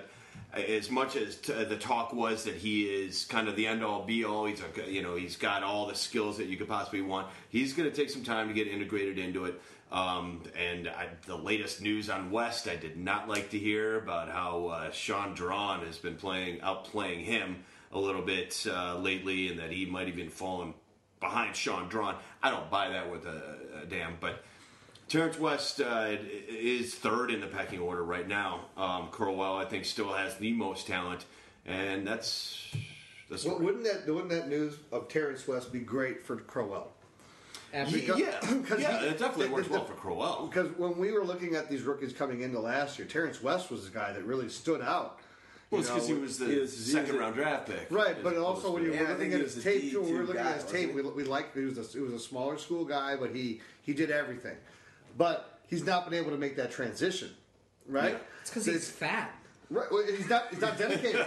he's not dedicated to, to the craft. So Wasn't uh, he a quarterback? No, that's that's uh, uh, McKinnon. Jerick McKinnon. That, you know, so I feel like those. I, I They were very- they were similar, They, yeah, they they got were- that same role, that same deal. And they school. both had that same type of, of, of pop potential Yeah. on there. But it's Pop what you, potential. I'm pop, intrigued. Pop for potential. Pop for potential. I heard pot potential. as Oh, well. oh, oh, oh. Uh, maybe, maybe I just said that just because. I don't know. Anyway, New, new flavors are in the city. There are many new flavors. Anyway, um, strains them too. Uh, but I will say that uh, with Crowell, I think that the West news is, is beneficial because, again, yeah, you're going to have Johnson who's going to be creeping up in there, but he was the guy who, when he was out there really getting the carries, he showed more pro, uh, prolifically than Terrance West did last year. He showed that he can make all the different plays and be a receiver and do all the different things. So I think that this bodes well for him. I, th- I think what makes the biggest difference with the, the running backs in general um, is the offensive line. Okay, the offensive line is uh, pretty studly at this point, especially with Mack being back. Um, I, I think that. Oh, uh, you're a rapper now. Mack being back. Back, back. uh, what can you what can you uh, you know rhyme with orange? I don't know, but for you, I know Aikens for the taking. All right, so I, I, I think that the offensive line plays a huge role when it comes to the running backs. I think that the uh, lack of quarterback play also does does well does well for the running backs as well. Uh, so, I, I, I, yes, I think that we are underva- undervaluing Dwayne Bowe. I do think that he is a lot better than people think, and he's going to demand a lot of the targets out there. And I heard he's been playing really well with McCown. So that makes a, a little bit of a difference to How me. well, though, okay, I know we have him ranked down. I can make I, I can make a case. What we have a 68 or something? I can maybe make a case for 50. He's not a top 40 wide receiver. Yeah, well, t- uh, tell me something. Josh Gordon, if he was there, where would you rank him? This is Josh Gordon and Dwayne Bowe are not the same player. No, they're not. But you're, you're talking about the difference between you're going to rank a guy top five, and you're talking about a guy who was in the top five within the last few four years ago. You're going to rank him down at 68.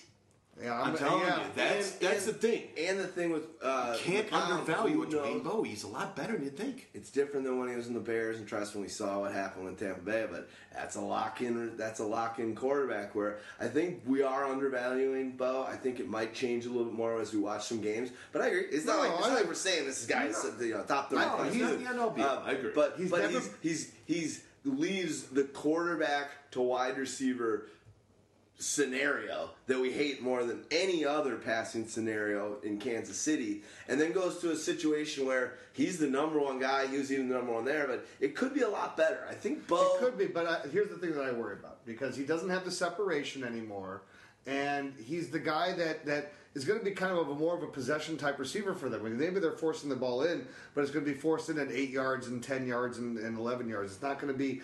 He's not going to have any catches and runs, is what I'm saying. Let me do a quick. Uh, you, you you want you got something to say on that guy, or can I do? A Oh quick yeah, a little bit. Okay. He's gonna have like a Michael Crabtree type season with Alex Smith. You know, the 800 yards and four touchdowns, and sort of suck. You know, Thank you. Crabtree didn't really have his. You know, some of his breakout was with Alex Smith, and then some of that breakout was also with, uh, you know, Colin Kaepernick coming in in relief because that was the half season. That was like his only thousand yard season. So, yeah, I don't really love Dwayne Bowe, but yeah, do I think he can catch 50 yards a game and, you know, a touchdown every month? Sure. Okay, do you, do you want to know where 800 yards and four TDs got you last year in fantasy scoring? I. Right? 35th. About- It's a lot better than 68. It's a lot better than 50. I love when you guys throw these numbers out. Okay. Because you do it all the time too, and I'm like, you bastard. I hated. I was trying to underwhelm, and now you just threw them top 35. But I love it when you guys do it. Um, I think, let's be honest, Bowe ain't the most exciting thing. Uh, the rainbow is, is dwindled quite a bit over the course of the years, but I've seen him do it. I know he's a great player. Fourth. He's- Depending on what, depending on scoring system. It's a scoring system. fair enough. Fair I was enough. on the one you created, actually. Which one? The Fantasy Pros one. oh, alright. Okay, I mean, uh, One thing I wanted to do is uh, we got a fan on we got a fan on Facebook, and that's Blake Williams. He's a guy that's bringing a lot to the table uh, on our Facebook page, facebook.com forward slash pyromaniac. If you're not on there, even if you're not on Facebook, the great part about our Facebook page, and I can tell this because like go back and I'll check out their page sometime and creep on their Facebook page, and they've got zero things they like and no friends, and it's Pyro. Likes Pyro. So there are fans of ours that are on our page that literally have joined Facebook just for Pyromaniac, and that is awesome to me. That's but cool. Blake Williams is a dude that um, has been there, and every once in a while I'll go in and uh, he was. We were doing direct messages uh, this week to each other. It's like, hey, you know, I got a company. I want to find out how much it is to, you know, how much would it cost to, me to advertise on your podcast? And I said, hey, buddy, you're a big fan. You know what? We're gonna give you a free ad. So here you go, buddy. Blake, this is for you. I hope it's it yields you lots of register rings. Looking for a new car? Below Invoice takes the hassle out of car buying. They'll locate the exact car you're looking for, negotiate the lowest possible price, and the best part is you'll never set foot in a dealership. Check them out at www.below hash uh, slash no it's uh, Dash. dash invoice.com. Again, www.below dash invoice.com. That was real good radio voice until you forgot what dash. What was. dash? Yes. dash, dash. I was on We'll edit dash, that. so I, went- I missed the dash. to be honest, my dad uh, did that kind of stuff, and there's certain those commercials where it's like, now let's talk about the terms. Yes, and you go, like, okay, no idea what you just said there, but I agree to the terms. It sounds like me listening to my dad. I had no idea what he said at any of the time either. Because uh, c- commercials, you pay per like second almost. Yeah. to the point. So if you aren't saying it really darn fast, you're costing them a lot more than they want to pay. This is true. This is true. Amen. Blake, I hope that helps you out. Thanks, brother, for all you're doing. Keep it up. Keep rocking out with the Pyros on Facebook. If you are on Facebook, hit it. If you're on Twitter, we're twitter.com forward slash P Y R O M A N. The number one AC. I love what we're doing between me, Stags, and OC on Twitter. I think we've got a robust, great, well rounded fantasy football, cool things happening, uh, fun. Twitter account. So we're, we're proud of that. So join us in those spots. Uh, while we're here, we'll just quickly uh, throw another thing out. iTunes, drop us a five star rating. Give it, write us a review. Um, you know, we're just we say it every show. We really, really, really need you guys to help us get to the next level, and those reviews help. The fuck is wrong with you? I can't remember this shit. There you go. Please remember it, though. remind Please you. Let me remind it. you. Let me remind you. Do it. Awesome stuff. All right. Uh, another thing that's happening, and let's quickly go through these two things for the Browns so we can move on to the Bengals. Housler, breakout potential. You guys keep talking about it in our pre-shows and on the shows a little bit. I know you guys think there's some upside after you thought that, excuse me, uh, you know, four th- four years ago Yeah. with him on the Cardinals. Now he's in a better situation. He takes that Cameron place. Tell us what, uh, uh, not at length, but both of you guys go in and why is Housler going to be a, uh, a a solid player this year? It's a dump off team. All right, that this is not a a long uh, throw the bomb type of team in the first place. Housler may have more athletic potential and, and ability than half of their receivers, to be quite honest. The kid can play that position and he can play it very well. He was always in a bad place when it came to uh, being in Arizona. Um, you got Josh McCown, you got Johnny Manziel. It's really not the uh, what you want for the long ball. So I think Housler does have a lot of potential here, and he, like I said, he's an he's an athletic freak. He's another one of those type of guys. Let's move on, unless you got something epic to talk about Housler, but I'm finding that that's No, not going to be the case. No, no. All right, Cincinnati Bengals. The Hill and Bernard split.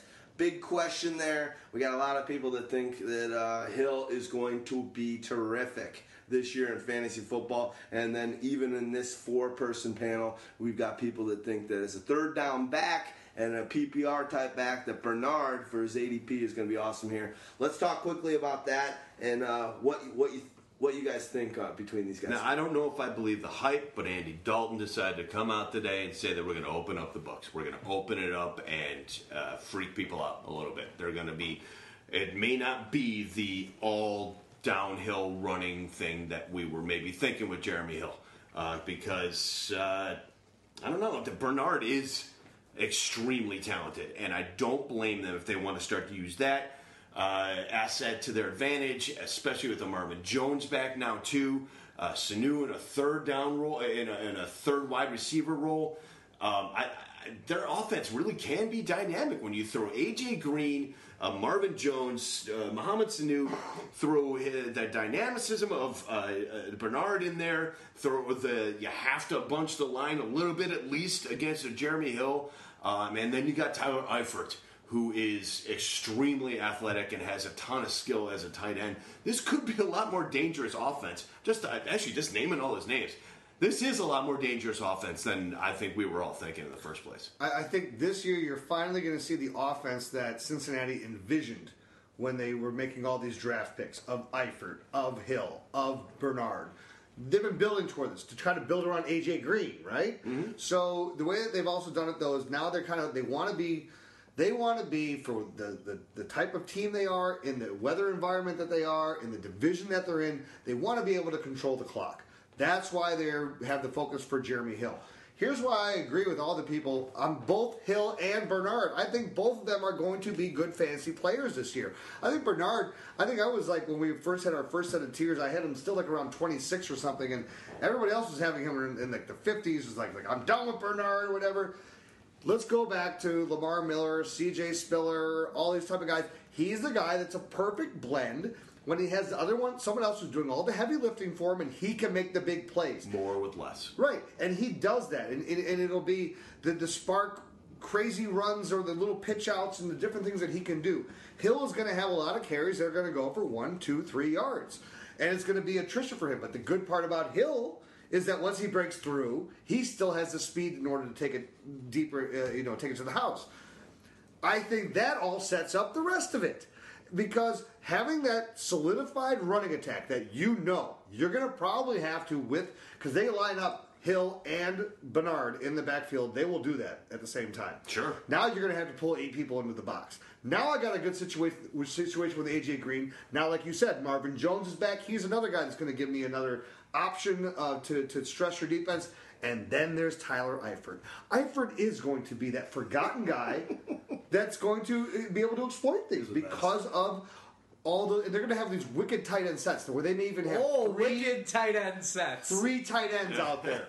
Three tight ends out at once where it looks like it's going to be the run, and he's going to be that release guy that's going to have opportunities. Is that a na- that should have been a coin name back in the days when you had Gronk and uh, and uh, Hernandez? Was that called the Wicked tight end set? That was wicked. We got the Wicked set. That with would be those wicked guys. hot call. Wicked hot at the Bubla. Uh, I think I just threw in London. That's the drinking What's the fountain, right? What's the you water fountain? What's the call water fountain called in, in, in, in, in Boston though?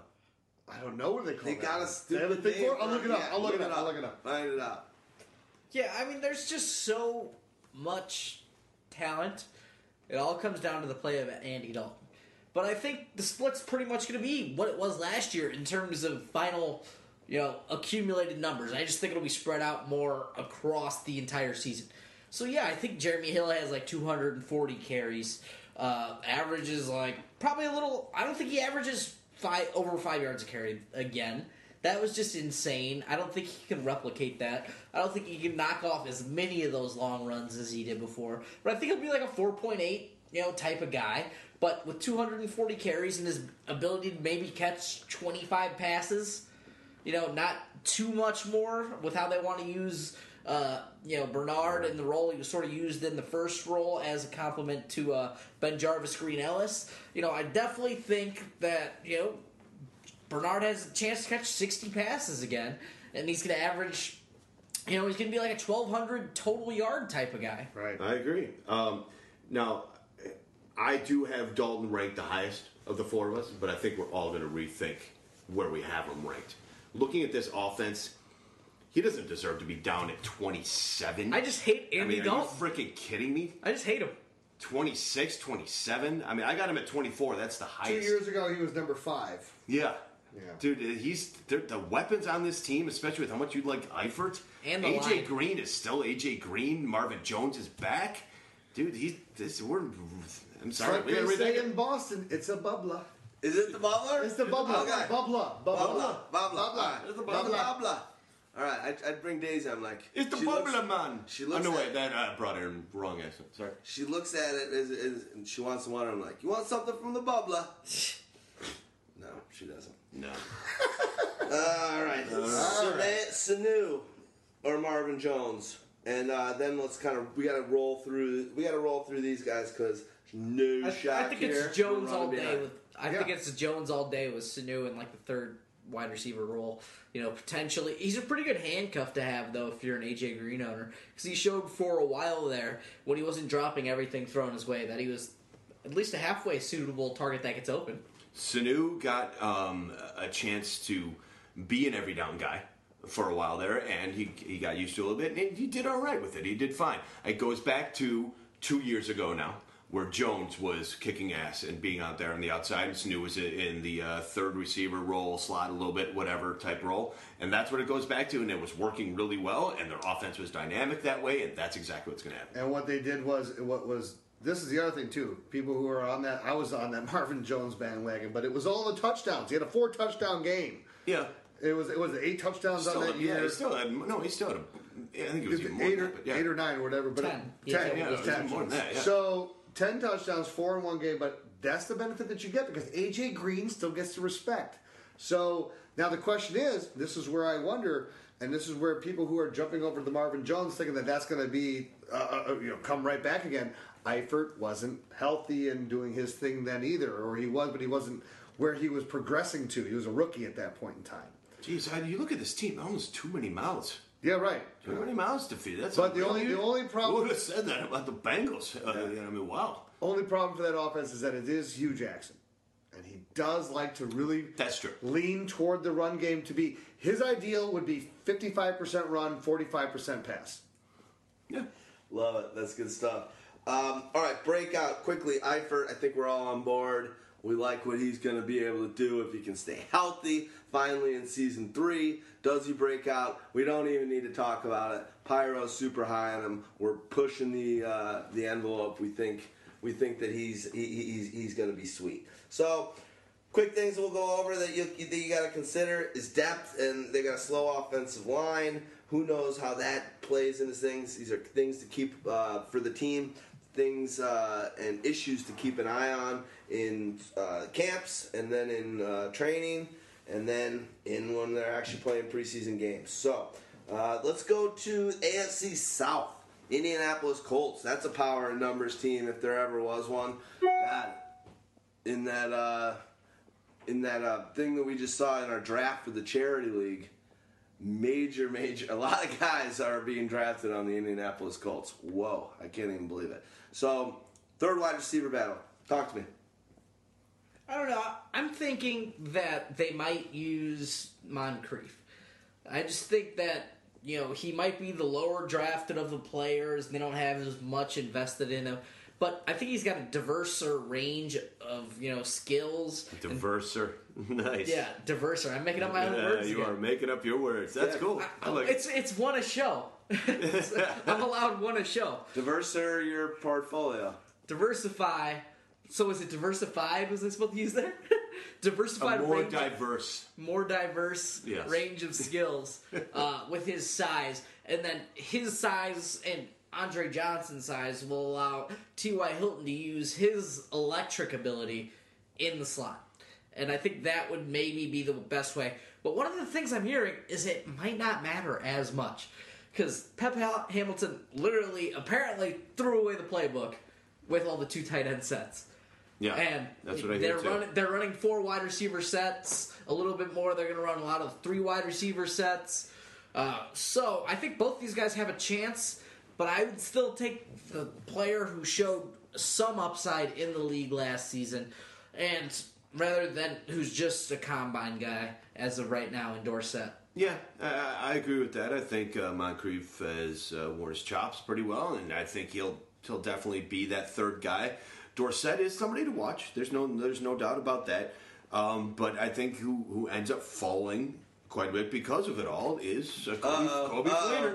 uh-oh, this is where we got all uh, argument. I know, in the it's, last and this is where so the we're not argument's gonna going to do come into it. I'm but not doing it. I'm not doing We're it. not doing it. Okay, Coby Fleener is going to take a hit because of all this, Yep. and I think you guys know it. I think everybody knows it. Dwayne Allen is the far better blocker, way better blocker. He can catch the touchdowns. He can. He's actually a very good receiver when he's needed as one. So he's not going to come off the field very often. Fleener will take a hit with that.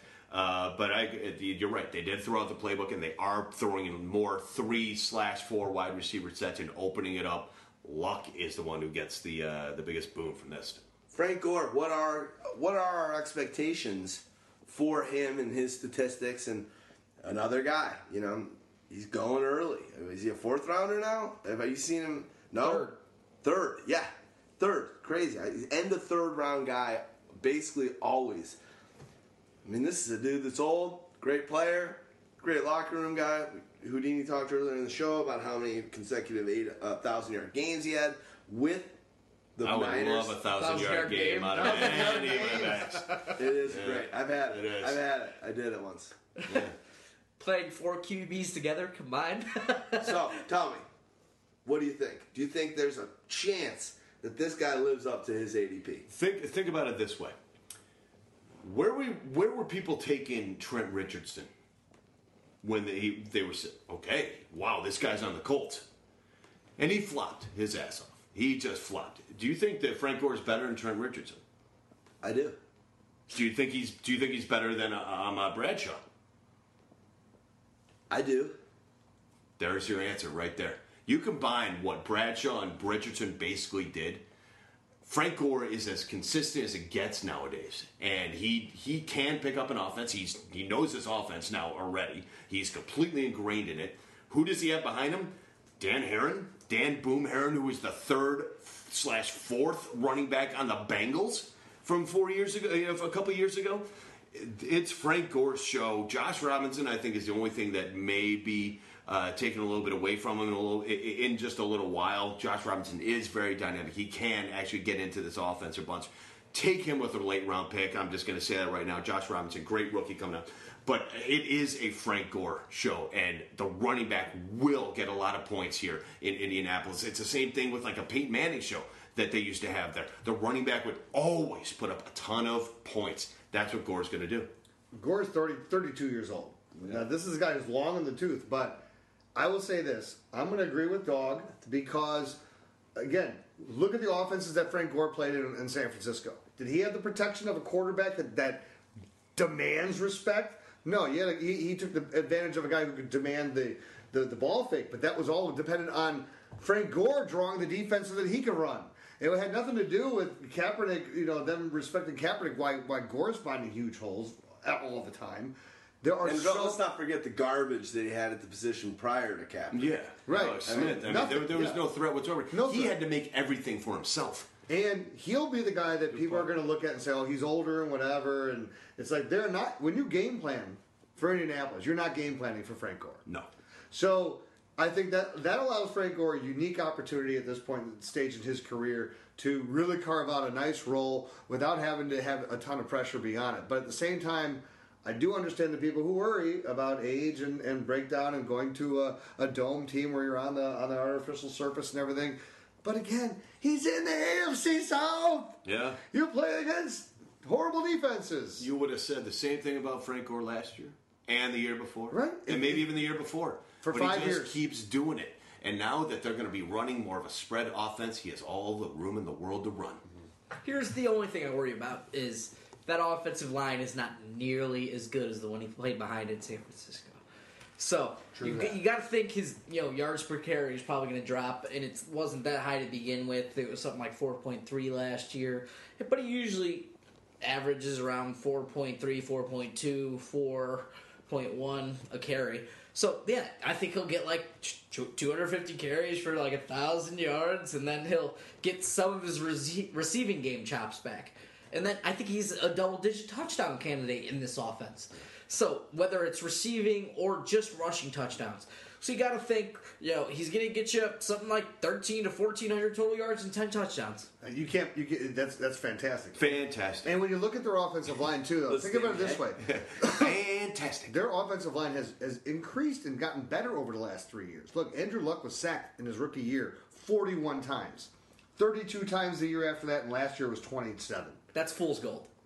It's full. Their offensive line is terrible outside of Andrew Luck moving around in the pocket and Get Anthony of the ball. Costanza. But that's also why they're but but that's also why they're implementing the super spread offense, and they're going to utilize his ability to run and to get out of the pocket, and they're going to. That's what I'm saying. I I, I, I still love everything that they're doing in Indianapolis because they're going to create ways for him to not take the hits. And a lot of that's going to be. That's why I still believe in Coby Fleener. I had to bring it back. No, because no. because of, of, of, of him rollouts and quick releases. Well, one thing I want to implement in my when I finally meet the love of my life, my future wife. She I going to want- be here in a half hour. No, maybe that'd be nice. But I'm going to implement the super. I, I feel an edit coming. No, not at all. I don't. Three know. weeks from now, we'll edit that out. yeah.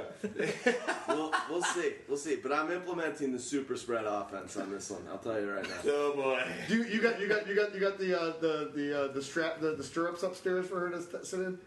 Just a lot. Yeah, I, I was wondering what that contraption was. I was like, are we doing it? A lot of beef on those legs. We'll, we'll, we'll Hey. it. Here's the thing about Frank Gore. Last year, and uh, actually every year of his la- uh, uh, NFL career so far, what was Trent Richardson's biggest problem? He couldn't pick a hole and just go. What is Frank Gore's biggest strength? Picking a hole and going.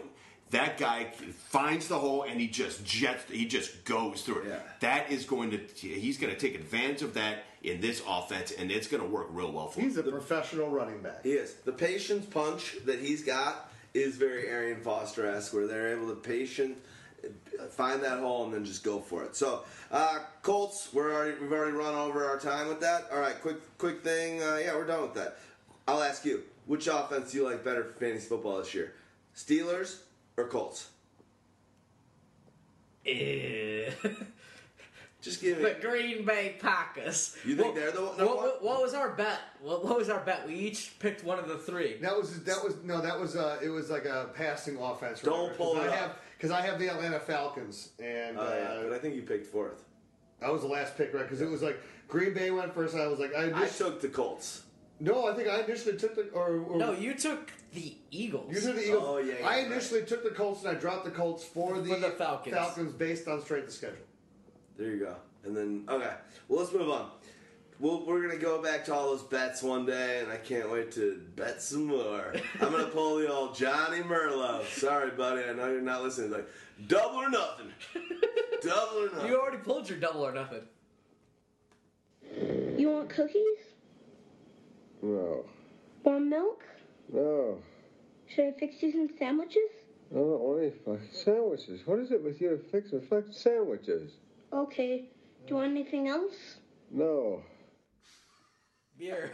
Uh, good stuff. Jacksonville Jaguars. Is Allen Robinson a legit wide receiver one on this team? Is he a wide receiver two and three in fantasy? Where are you thinking? He's basically a, wide receiver three starter on a lot of teams we see in mocking and drafts.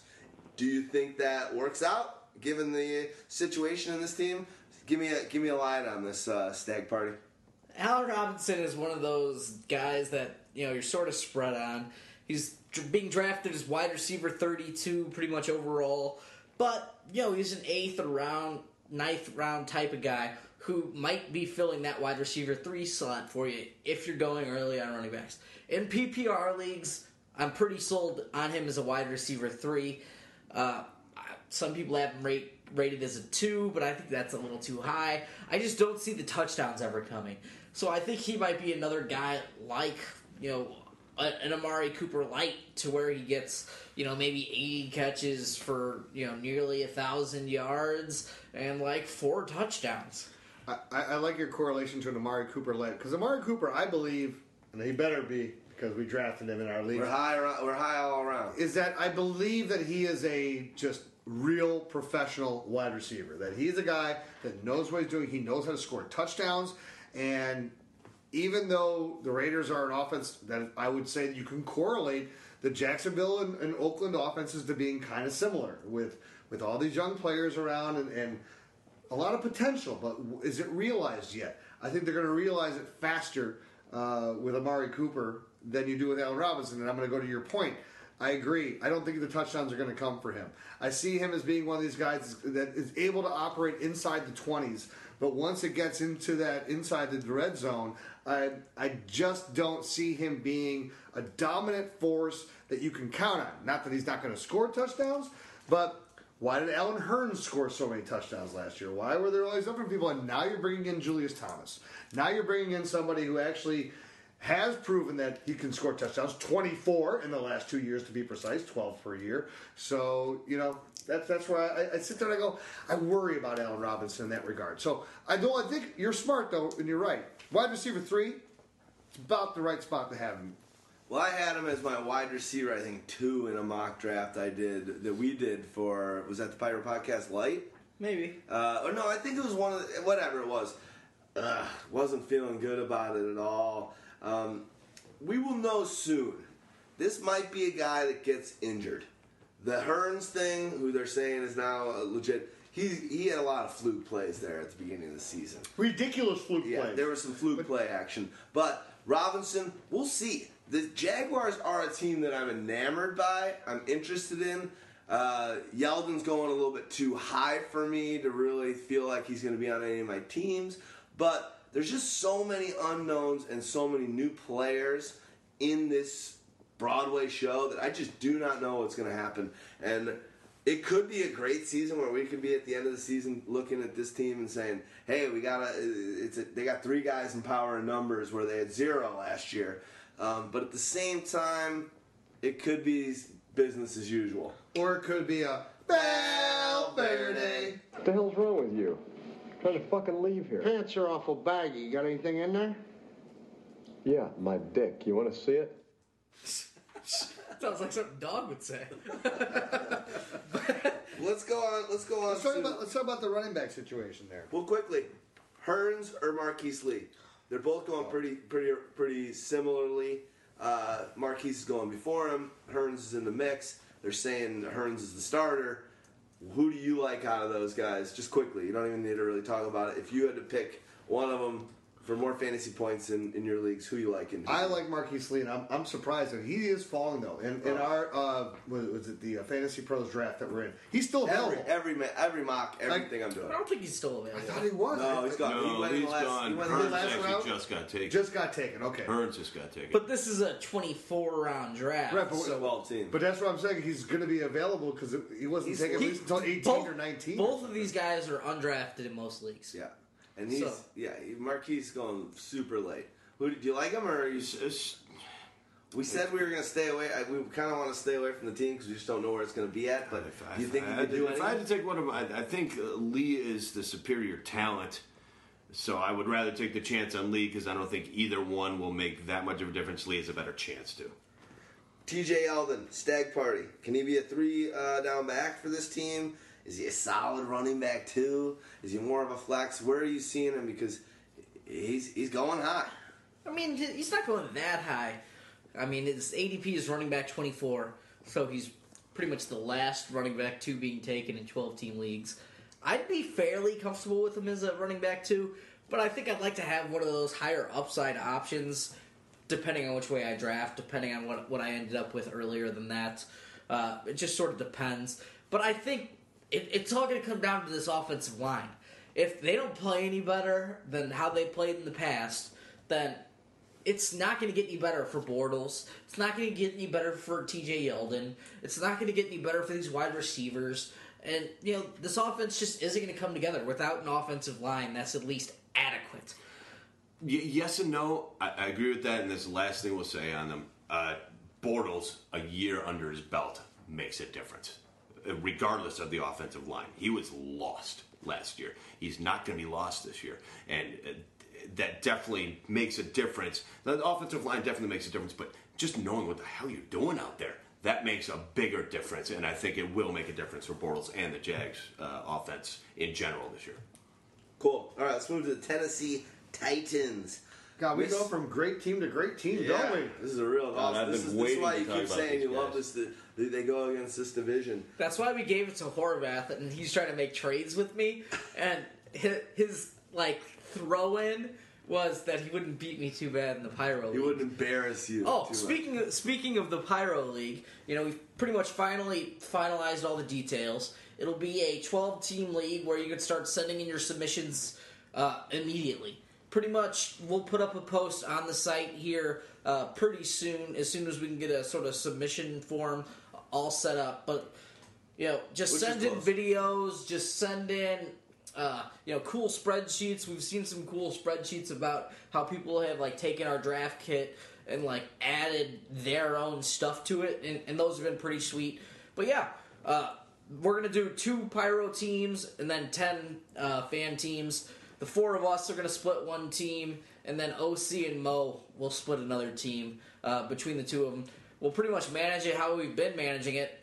I don't know how we're gonna do it with only a, a minute thirty seconds left uh, per pick for all our texts. So there's not going to be two leagues. There's going to be only one. only one league with Wow, ten, with or 10 fan- OC, OC got got you good there, Stags. He He was- won. He was won. persistent enough. Where you're like, okay, I just there was a point when something came over my mind. It was called I don't give a fuck.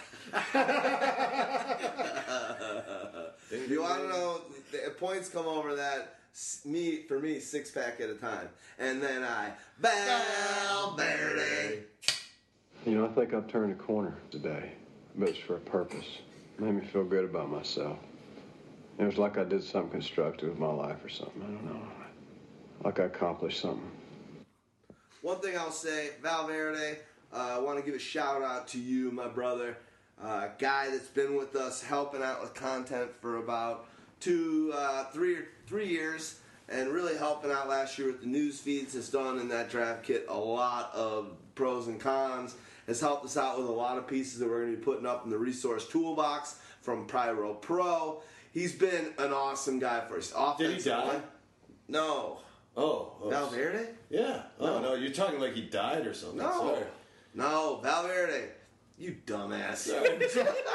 we love you, Val. That's what Uh, we're saying, to, brother. be, to be honest, I just wanted to give you a shout out. Valverde has, uh, has been writing with us and working with us, and is obviously we've coined our beer drinking habits around him for funny pyro podcast reasons and Dawgmatica isms. Um, I, I'll just say thank you very much for everything he did. He's gone on and joined another uh, a, a fantasy crew. Uh, which is awesome. What is it, Dynasty Fantasy League, or what, what's it? What's the company? so, I think so. DFL, Some- actually. DFL, DFL. Uh, so, wish you the best of the luck. You're always going to be a pyro. Mad respect to you. Thank you for all the time and effort that you put into uh, pyro, and we just love you. Uh, so, good luck, brother, and we appreciate everything you brought to the table and helping us You're- build Pyromania. You're always welcome back. Just bring beer. And here you go. I'm healing up good, and they tell me that I will soon be 100%, even with eight bullets dug out of me because they didn't hit any vital organs, just my liver, which is fucked anyway. Valverde. Valverde. Give him the reverse on the on the on the on the on the broke ass liver. Well, the best part is that Valverde doesn't drink. You Right, guys I know. He's That's always- the best I, I talked. I talked to him like, God, what do you think uh, about your name being synonymous with our fans and beer drinking? He's like, Well, I think it's funny because I don't drink. That is hilarious. That is hilarious. All right, let's go. Cobb, Sankey. What what happens in that matchup for the Oh, I Titans? thought we were done with the Titans. Damn. we're gonna go think- through. We're gonna catch up, and we're gonna literally do two minute. This is two minute Titans. Okay, then the only person worth talking about is Marcus Mariota to Kendall Wright and or Delanie Walker. Because he his accuracy is dramatically going to improve, you know, the percentage of catchable balls thrown to those two guys. Uh, you know, their ability to run after the catch will be dramatically improved uh, by Marcus Mariota's accuracy, by his ability to move around in the game, uh, by his ability just to scramble and create plays on his own. Plus, they've got a pretty decent offensive line there that you know can block for him. The question is Sankey or Cobb, Sankey or Cobb, and it's sort of a boring question because Cobb, as I've said before, is slower than molasses, and Bishop Sankey sucked a fat one last year. So you just gotta hope that Bishop Sankey can rebound to college form, in which he was a very good runner, from the shotgun, and the ability for a running ba- running quarterback to take the edge off a defense and take down that backside uh, chasing end will be a big thing for this offense, and hopefully allow uh, Sankey to take take it to at least an admirable level of like 800 yards. I just hope that Justin Hunter can post as many yards as was his bail. Yeah. Well, How and much one was thing I'll that? say is when I think it was only 500 bucks. when Sankey's uh, sucking a big fat one last year, I think if he does that again, we're gonna change the name to Bishop Skanky. I was thinking stanky. Stanky. Yeah, Stanky. yeah. he was very stinky last year. Well, didn't you have a Bishop Stanky uh, a, a fake football team name last year? Flogging, flogging the bishop stanky. yeah. yeah. Gotta bring it back. Gotta bring it back. Absolutely. Reel it in. That's hilarious. All right, you talked about it. Let's do it. Let's move on. Anyone got any? You, you like Delanie Walker as a uh, value? Say something about it. I him. drove We'll through Tennessee once. That's my comment. There you go, and we did it in two minutes. on. Fair enough. We did. Awesome.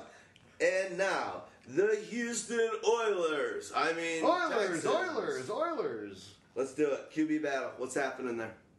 It's gonna be Brian Hoyer. He'll be the guy that's gonna start. Now the thing is that, you know, Tom Savage was the guy that uh, was was a lot of intrigue and interest into last year, and they got and they traded for Ryan Mallett. So you got all these. Kind of, it's a bunch of also rans is what you got. Brian Hoyer is the winner, though. Yeah, he is the winner. Yeah, he's the one who's he studied. Uh, King of the nerds. Yeah, I mean, he studied under Tom Brady in the NFL. He went to Michigan State. He's a winner. He went to Michigan So is State. that how we talking about Ryan Mallett here? Yeah, he studied under Tom Brady, but Brian Hoyer went to the way- Michigan Yeah, but State. Brian Hoyer went to Michigan State. That's I love the way that's the first time you've tried to intertwine Michigan State and Tom Brady. and winner. Yeah, because Tom Brady is the the hated. All right, edit. edit. Edit. nice, nice. All right, let's go. Let's go on. That's enough. The, no one knows what's going to happen in that QB battle, and it's not pretty regardless. My That vote is for Mallett. I, I, I'd prefer Mallett if he was the starter. He's got the bigger arm, more intangibles from the quarterback position. I just think he can make more plays. Plus, I feel like he'll have a tendency to chuck it deep. And as a potential DeAndre Hopkins owner, that's a- potential. There's not You- one you league are- you're not you gonna are owning overdraft him. him. You are owning him. You'll have him in every league. what do you do? You kn- like? I'm We not. like dra- I'm not out drafting him. We No. like him. We like him, but you want him, so you'll have him. No, that's It's not, true. You'll I- have a him lot of final- people want DeAndre Hopkins. Not none as much as this fellow. No, true. probably I have as him much- ranked at wide receiver 12. That's not that high.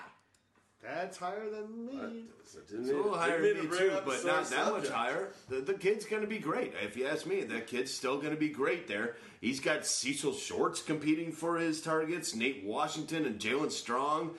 Um, and don't even talk about their tight ends. They don't have one. Right.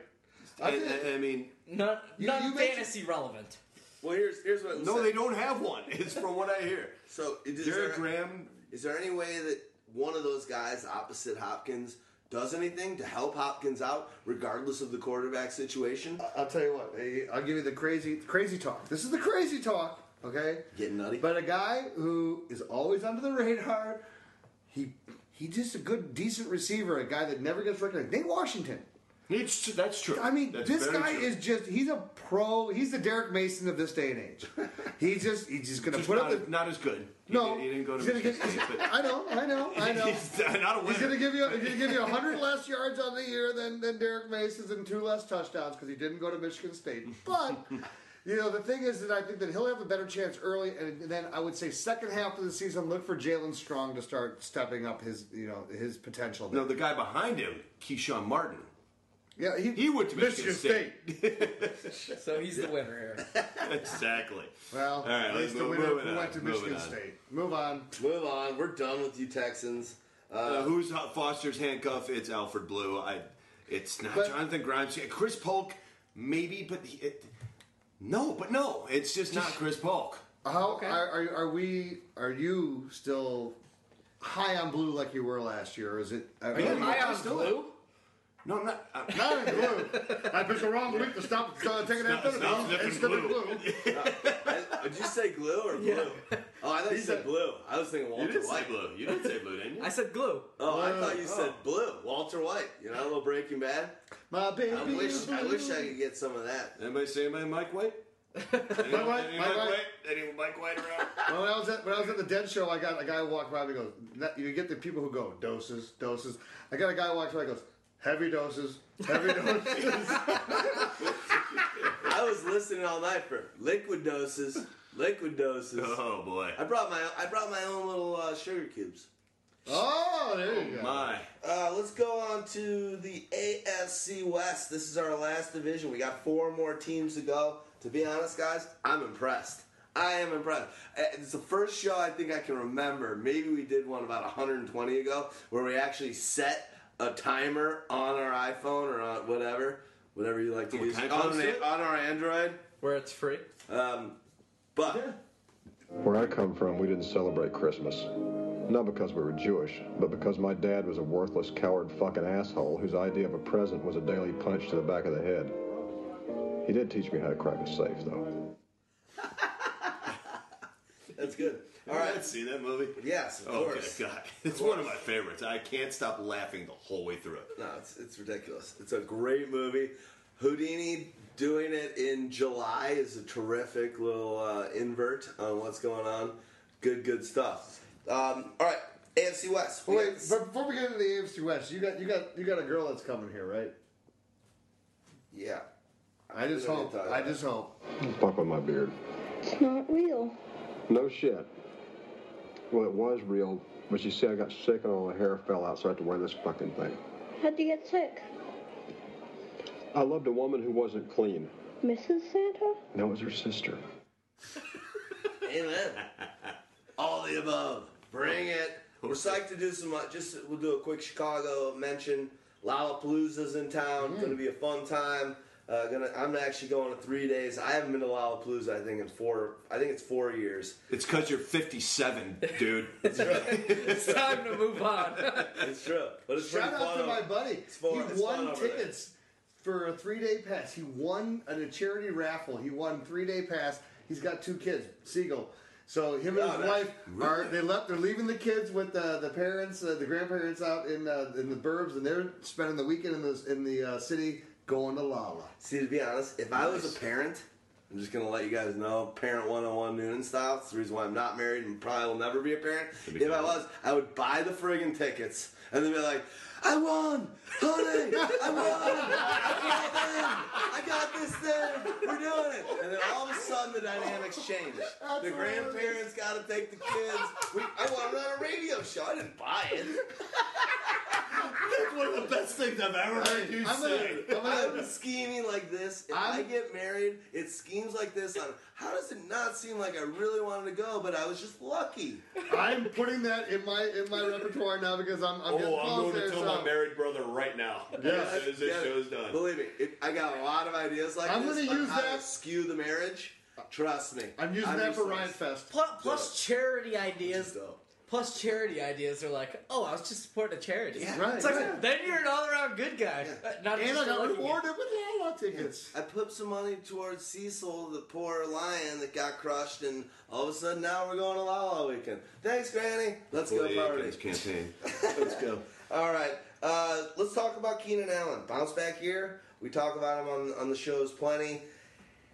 Is I this the so. guy that we're going to not be talking about for fantasy football next year, or is it bounce back time? I think it is bounce back time.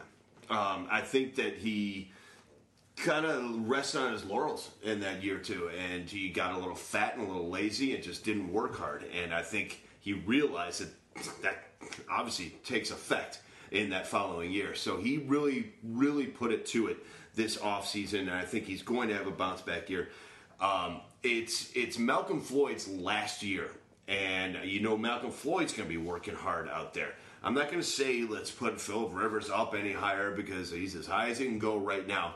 But I think that they're going to be working a lot harder there in San Diego than you think, and I think Keenan Allen's going to be a big part of it. Well, the thing is, Keenan Allen wasn't that bad last year. I mean, No, how, he wasn't. Well, when first half, first, late first half was horrible. Yeah, Uh, late season. Okay, I, on the season though, how many catches did he have? Like 70? 77. 70? Like over I some- want to say, I'm going to guess 77. I'm pretty sure 77 is right. But yeah, people are just is talking. better than I and, thought. And it's like he had se- like 70, 77. 77 catches for what? Like 800? Seven, no, 783. Yeah, it was low. It Yeah. was low. and So only four te- TDs. Yeah. Which he didn't have one until after week But- seven, I think. It was it was only 14 games.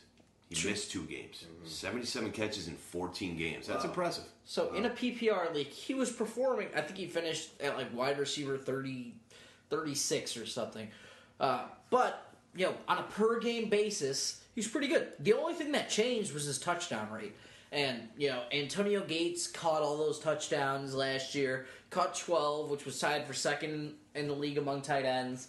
Uh, but he's gone for the first game, four games of the year, and he's a year older, and things are just not, you know, gonna be there. So Keenan Allen's a prime bounce back candidate, and Keenan Allen is the prime, you know, Derrick Mason type because he doesn't do anything great. He's not super tall. He's not super fast. He's not super quick. He's just a good possession receiver who's always open somehow and knows how to find holes in the zone. He's a football. Here, here's the problem that he had also. He didn't have the benefit of any type of a running game last year. Okay? The running game fell apart for the Chargers.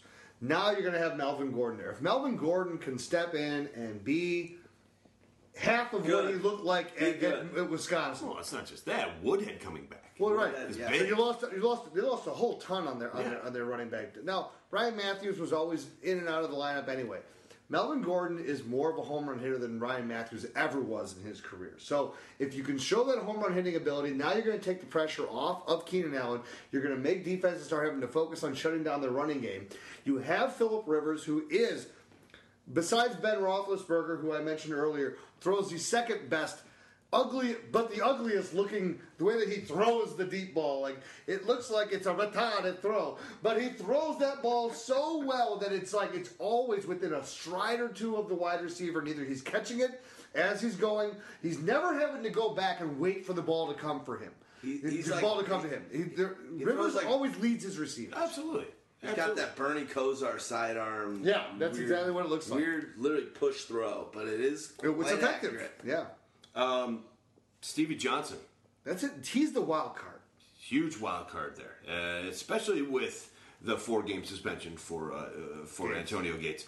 Um, I, I think that Stevie Johnson steps up and uh, takes a lot of that underneath stuff. Uh, I mean, Keenan Allen will get his due, as for uh, you know for sure he should.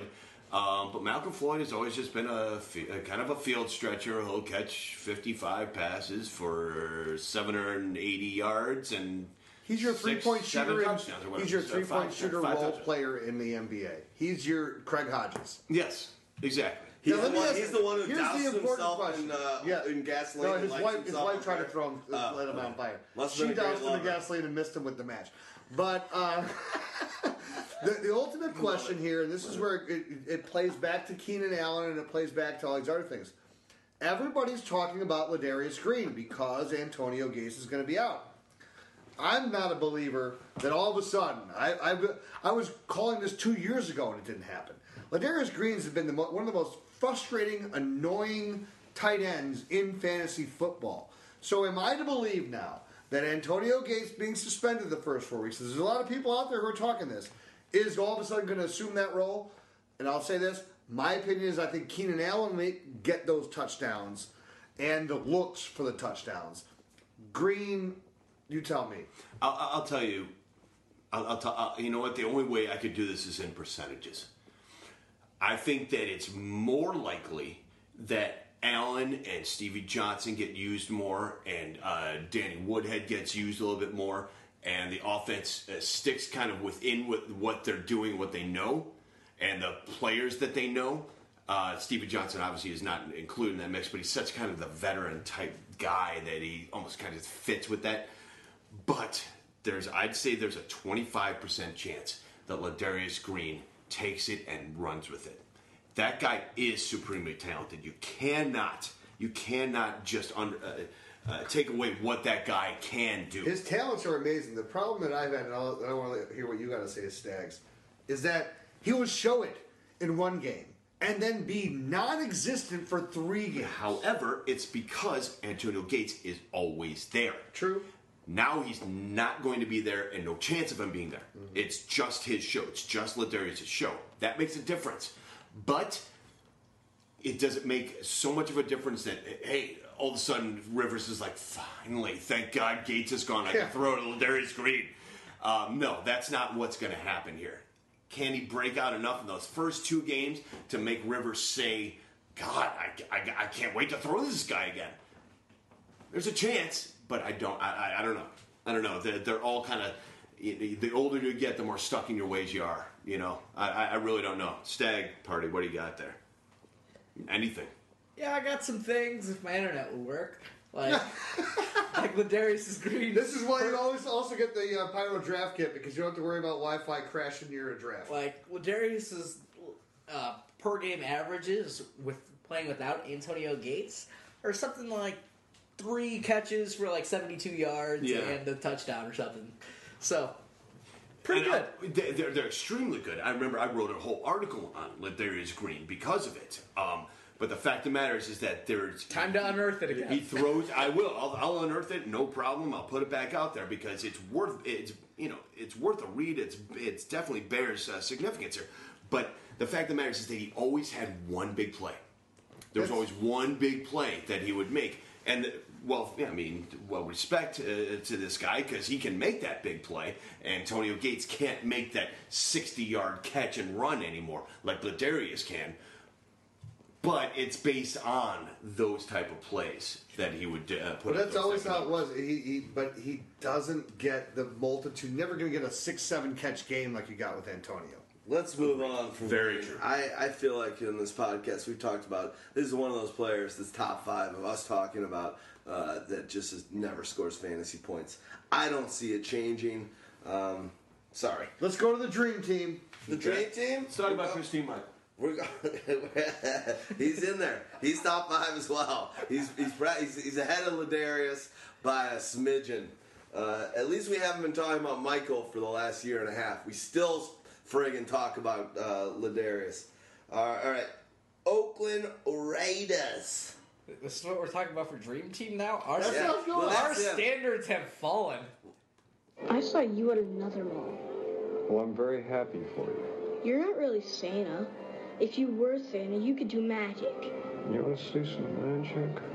Here, let's watch you disappear. All right.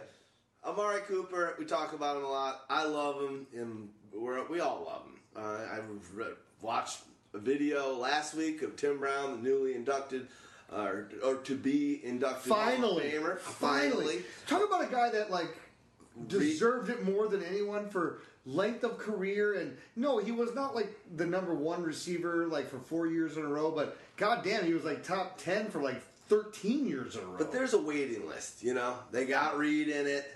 There's like you can't you can't all of a sudden just because you retire. He wasn't a first balloter. He was in that mix of hey, we got to chip away at these wide receivers, but get in line. But he was also part of that group that was getting all the receivers who are going to be coming in now. There's a whole line of non-respect for those receivers after uh, Stallworth and Lynn Swann got in, and it was like they just shut the door on everybody. Absolutely. Uh, but this week, Jerry Rice talking about he, you know he only really played for the Raiders I think two and a half maybe maybe three years. Uh, but he's talking about hey you know the Raiders have got a professional they got a guy that he's the ne- he called him the next Tim Brown Jerry Rice. So Tim I mean Amari I think he is as fail safe as it gets in the rookie situations right now with Derek Carr. I think if you're in a dynasty league, do I think Amari Cooper is going to score you the most points over the next five to ten years? No. But if there were the least amount of question marks, even with my love for Ke- uh, Kevin White and, and you know a lot of a lot of other players uh, across the positions, don't you just know that he's going to be a pretty good pro? Yeah. Yeah, Yeah, I, I do. I- yeah. I, I think he, I think he's definitely the most ready-made for right now, and I think it's a great situation for him. I do think that he's actually probably going to score the most fantasy points for a wide receiver this year, except for Val. There, there. God damn it! Lieutenant Deer Hunter 3. Give a shit what you want? So who's Amari more like? Tim Brown, Jerry Rice, or uh, T- Torry Holt? Because Wow, those, that- right. those are like that's like the All kind right, of oh, all right, pedigree that's good. that he's got coming out of school in his rookie year. You kind of know they're going to be He's great. a Raider. He's more like Tim Brown. He's the guy that I, I will tell you this. I think that he has great potential to jump in and, and just hit the ground running. But when you look at super skill sets, and are you going to be a guy that's going to be able to take that jump to the next level? I think that I think that he is like Allen Robinson 1.5 times 1.5. So he's one and a half times better than Allen Robinson whereas Allen Robinson is like a top 30 receiver, I think that, that Amari Cooper is going to be one of those, probably about top 15 receiver every year. But I don't know that because you're going to have where he settles in and he's. He's, they always say, what happens with the guys who are the most polished? How often do they become more polished? So I think that he, that he's probably one of those guys that's going to show you what he's got. He's going to be about you know probably his height about a 12 to 1300 yard receiving, 90 receptions with like 10, 11 touchdowns. So you're saying he's a Torry Holt, Okay, which is awesome. maybe I am. Maybe Which I, is I thought- awesome. numbers wise. I, I mean, I think you're talking like skill set wise. Well, I was That's- initially talking about career wise, but I like it. We're talking about fantasy I'm. Who thinking, cares? Who cares about their I'm career? thinking like Tim Brown because it's like when Tim Brown came out of Notre Dame. I mean, this guy was a polished wide receiver. He came in. I see He didn't miss a step when he Yeah, came I in. see He he immediately picked up. He was a solid receiver for 10, 11 years. I mean, the guy. It wasn't like he burned your doors off, but he, you goddamn knew you could count on him for everything that he was going to give you. At least a thousand yards and at least like seven, eight touchdowns. You know, and that was in the old days. Yeah, that- that's so was that's gonna what I'm saying. Now That was this more of a dead ball So I'm era. saying he's going to be 11 to the most part, 1200 yard receiver gu- type of guy with like anywhere from 6 to 10, 11, 12 touchdowns. I mean, he could be that guy, but is he going to be that 1800 yard Calvin Johnson, that Julio Jones? No, I don't see that. No. That's the thing. He could be a you know fringe top 10, 15 wide receiver in fantasy, but he will never be the number one wide receiver in fantasy. Ever.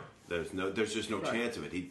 You have to have. I hate to say A it, dominant trait. Yes. Yeah. Yeah. Dominant trait. He's polished. Yeah, yeah.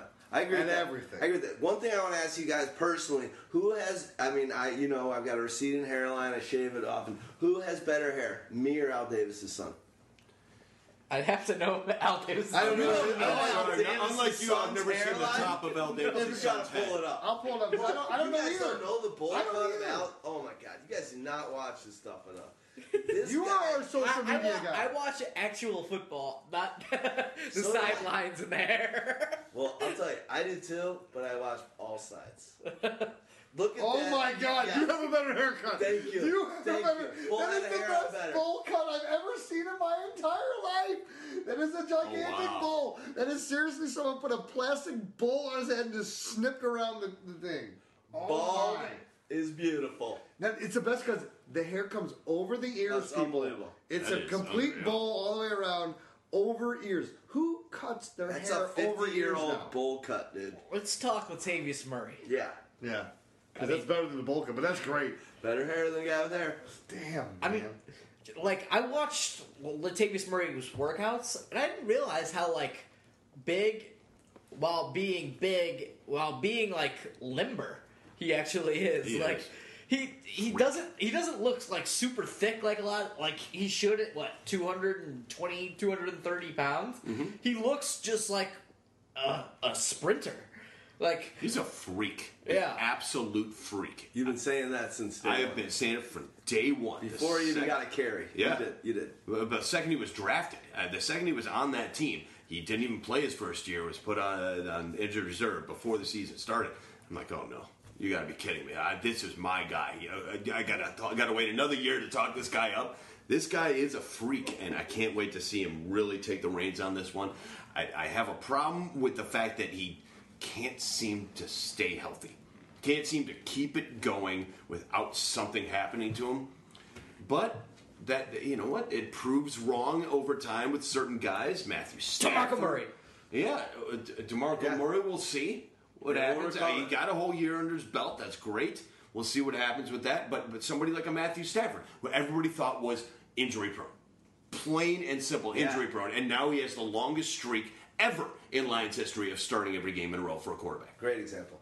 Yeah, and then there's the fact that Trent Richardson's behind him. Uh, no, but for real about Latavius Murray, like Bill being in Bill Musgrave's offense, where they're likely to you know give him the ball a ton if he succeeds. If like the second he has like you know the start of a good game, and he's at like you know ten carries for sixty yards or something, you know he's gonna get like twenty five or thirty carries. Like he's just gonna get that. He's just gonna get fed and get fed and get fed. But the thing is, you know, Latavius Murray's injury last year was what a concussion after that Kansas City game. But he would have played in the next game had they not just been out of it. And they they he was cleared to play, But they said, oh, well, we don't really need him to play this game. You know, we're not really in the hunt for anything, so we'll just hold him out for his long term health. Yeah. One thing, the one thing I want to be honest with though, we had a chance in that charity league. He was there. He was going to be our wide receiver. I mean, a running back two. We had good discussion on that. yeah, it, we had a good discussion. We had Adrian Peterson was the number one pick overall for us, and we had. I think that was the fourth round. Yeah. We had that choice. We knew he wasn't going to come back. We were the first pick, so we weren't going to get him 23, 23 picks, 24 picks later. Uh, We had two picks in a row debating him. yeah, we had two picks in a row, and we stayed away from. Do you regret taking Amari Cooper or Martavis Bryant? Absolutely not. I don't either. I regret saying. taking Amari That's- Cooper over Latavius Murray. You you do Yeah. I, I think in a Latavius Murray. League. Yeah, I think really. I, You're I, wrong. I, I'll tell you that right now. He may be You're wrong, wrong. but I, I can tell you this: I was, I'm close with you because what we have at running back and how our roster has shaped out. Like in an overall view of the team, like I think we could have got wide receivers later, and our running backs are so sort of you know AP and then not much. It's like AP Crowell. not only that, like, it's a best, it's a best It's ball league. chances Yeah. to be It's a taken. best ball league, and and this is where I think Murray, Murray could have given have. us four weeks. of And- huge. of huge. Whereas Amari Cooper is going to give us steady weeks, but I don't think he's going to give us those huge weeks. I think he will. I hope so, I think but it's I- I- PPR. Yeah, he will. I think it will too. I but, hope I, so. but I but I agree with what you say. I think if you are thinking about a few big games, I do think Murray's. Uh, it, it, I think that's where he lies. Over would a have loved to have season, three picks right there. over a season, he scares me in the fourth round. Yes. And Exactly. and and it's nice to have an AP, but if you're going in the fourth round and you're doing a running back two with Murray, I feel like that kind of contra- I, I I don't like that I don't like that combo. But the beautiful thing about us, we'll find out. He might come out and just be like a top ten jersey seller this year. He could I be feel like- that team, and I've said it to you. I know you're down on the Raiders, but there's something about that Raiders team right now. They're they're they're still two years away from it, maybe three, but they're still going to be this this bridge to a new a There new is. era in fantasy football and as a team that holds fast with that offense. I- I- and, and, and it starts starts with a lot of these three components. Cooper, obviously, Carr, and Murray's. uh, Here's the thing. important. I agree with you, but uh, you know what? The what the scary thing might be is that the best thing that ever happened to Latavius Murray was them signing Amari Cooper to now not have defenses focus on the run. I think that one of the biggest. I, I don't want to say it's a big problem, but it is a problem. Roy Helu and Trent Richardson behind him. I'm sorry, you guys may not have Trent who? any faith in Trent Richardson anymore, but he has worked his ass off and supposedly looks awesome. He still doesn't there. know how to run Awesome, into a hole. From what I hear, He still does not know how to pick a hole and, and, he's and still hit it with. a high, high draft pick. I know. I'm you wanna know sorry, dude. It- I see him as being one of these guys where his his success was as, in Cleveland was as a receiver when the play broke down and then he's able to then have open space around him to make a move. He just can't. He's not decisive. We talked about who was it earlier that that, that can't run into the line and hit a hole. Trent Richardson. There you go. thank, thank you very much. Gore could. Enough said. Um, I, I agree, but we'll see. People, you know, there, there's a great line from a Tame Impala song right now. People say that uh, people don't change. That's bullshit. They do. And Trent Richardson, Agreed. maybe as a, he's a youngster. This isn't a guy that's old and just is fading out. Maybe this last opportunity. So great point. And I know that you've been high on Helu a number in, in, in, in especially in the PPR. guy's a good- the guy's and now he's back. another guy. So if, if if Murray starts getting hurt and banged up, which happens, uh, we'll see. It's Maybe just a, a real are- iffy situation. Santa, Yeah. you're bringing my present early? No. But I never told you what I wanted. I said I didn't bring it, dipshit. Okay, good. I want a stuffed elephant, a pink one. Well, wish in one hand, shit in the other one. See which one fills up first. Okay. so was Trent Richardson the wish or the shit? in that, in that scenario. That is awesome. At first it was a wish, and then it was a shit. First he's gonna kill. There you go. All right, Walford or Rivera. I think Walford seems to be moving up a bit. There's more and more news about him. Uh, Who Not- knows? Not for this season in fantasy football. I- he's I- he's a not- blocker. I agree, and I don't think either of these guys are great for fantasy football at all. I mean, Uh, Rivera finished as what a top fifteen, top twenty option last year. Yeah, he, uh, he but it was based on about a four, Volume. five, five games a game stretch that's where what he, he- really took control. That's his problem, though. He gets dinged up faster than anybody. He's tiny You know, for a tight end. and He's he like takes. 230 He does not know how to take a hit either. He leaves himself completely wide open and exposed on plays where he will make the great catch and he'll get annihilated, and then he won't play for three weeks. It's Walford f- for long term for sure. Um, and he he'll, he'll actually he may play more snaps this year than Rivera, but it won't be as a fantasy component. Uh, you, you just don't want the situation there. Love it. Depth chart behind Cooper. We know what Cooper is. They, they signed Crabtree. What's happening there? Uh, is there anyone worth throwing a shot out. We know there's a lot of players there. It could Crabtree surprise? He's going super late. What are your thoughts on it? Anyone want to uh, broach the subject? Honestly, yeah, he could. He could surprise. He was an elite talent, and he's had his problems and he's had his injuries, but he was an elite talent at one point. And Amari Cooper is a rookie. The possibility is always there. Rod Streater is next on the depth chart there, and he's a, he's a, a very steady, good receiver that is underestimated in real football. I'm not going to say in fancy, but in real football, Rod Streater's next in line there. Andre Holmes and maybe Kenbrell uh, Thompkins, who knows there, uh, but whatever. But yeah, Crabtree, I don't want to say he's a, th- a real threat to Cooper, the possibility is always there for surprise. The kid was supremely talented coming out of college But the thing- and had a couple of really nice seasons. and nice games. It- the the last time I won a championship in our league, Crabtree came up big, Huge. when it when it mattered most in the championship game out of nowhere. Yeah. Crabtree, uh, my last championship in our league, I give Crabtree, a player that we know I love from a team, a lot of credit in that game. Out of nowhere, just like. Oh wow, we're gonna win this. Crabtree scored us a lot of points. We weren't I think it expecting was that. two, two touchdowns. One, And, one and- and I wouldn't expect it this year either because for me, I'm not on him. Uh, Here's a guy that it took him till his fifth year to, to make the breakout. And after he made the breakout, he never really recapitalized on it. So it was a guy that came in with a lot of hype, faded off, then made a resurgence, and then failed to capitalize on it and was an ultimate disaster last year. All right, amen. It'll be fun to watch. I love him. But Four, fourth but- year, fourth year breakout. It was fourth year. Okay, I thought it was fifth. But the fact remains that uh, if you're able, if you want to look for him this year, this is the time that you're going to go for that guy. If you have a feeling, this is when you do it because no one has him on the radar. Dwayne Bowe or Mike Crabtree. Crabtree for me. Dwayne Bowe. for me. Ah, you know what? Dwayne Bowe. Dwayne Bowe. God, I I would still that. have to say Dwayne Bowe. God, Dwayne Bowe. I win. All right, everybody, check your tears. For All right, I only got one other thing to say. Is Daddy home? He's on an adventure exploring mountains. He's been gone a long time. Exploring mountains, huh? How long is he going to be gone? Till next year. Yeah? What about Mommy? She lives in God's house with Jesus and Mary and the ghost and the long-eared donkey and Joseph and the talking walnut. Well, who the fuck takes care of you then? Grandma. Huh? What's her name? Grandma. Valverde. You're fucking with me.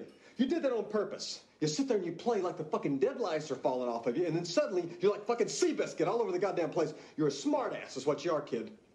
Well, Seabasket. Seabasket. Seabasket. Hank, Hank Baskett.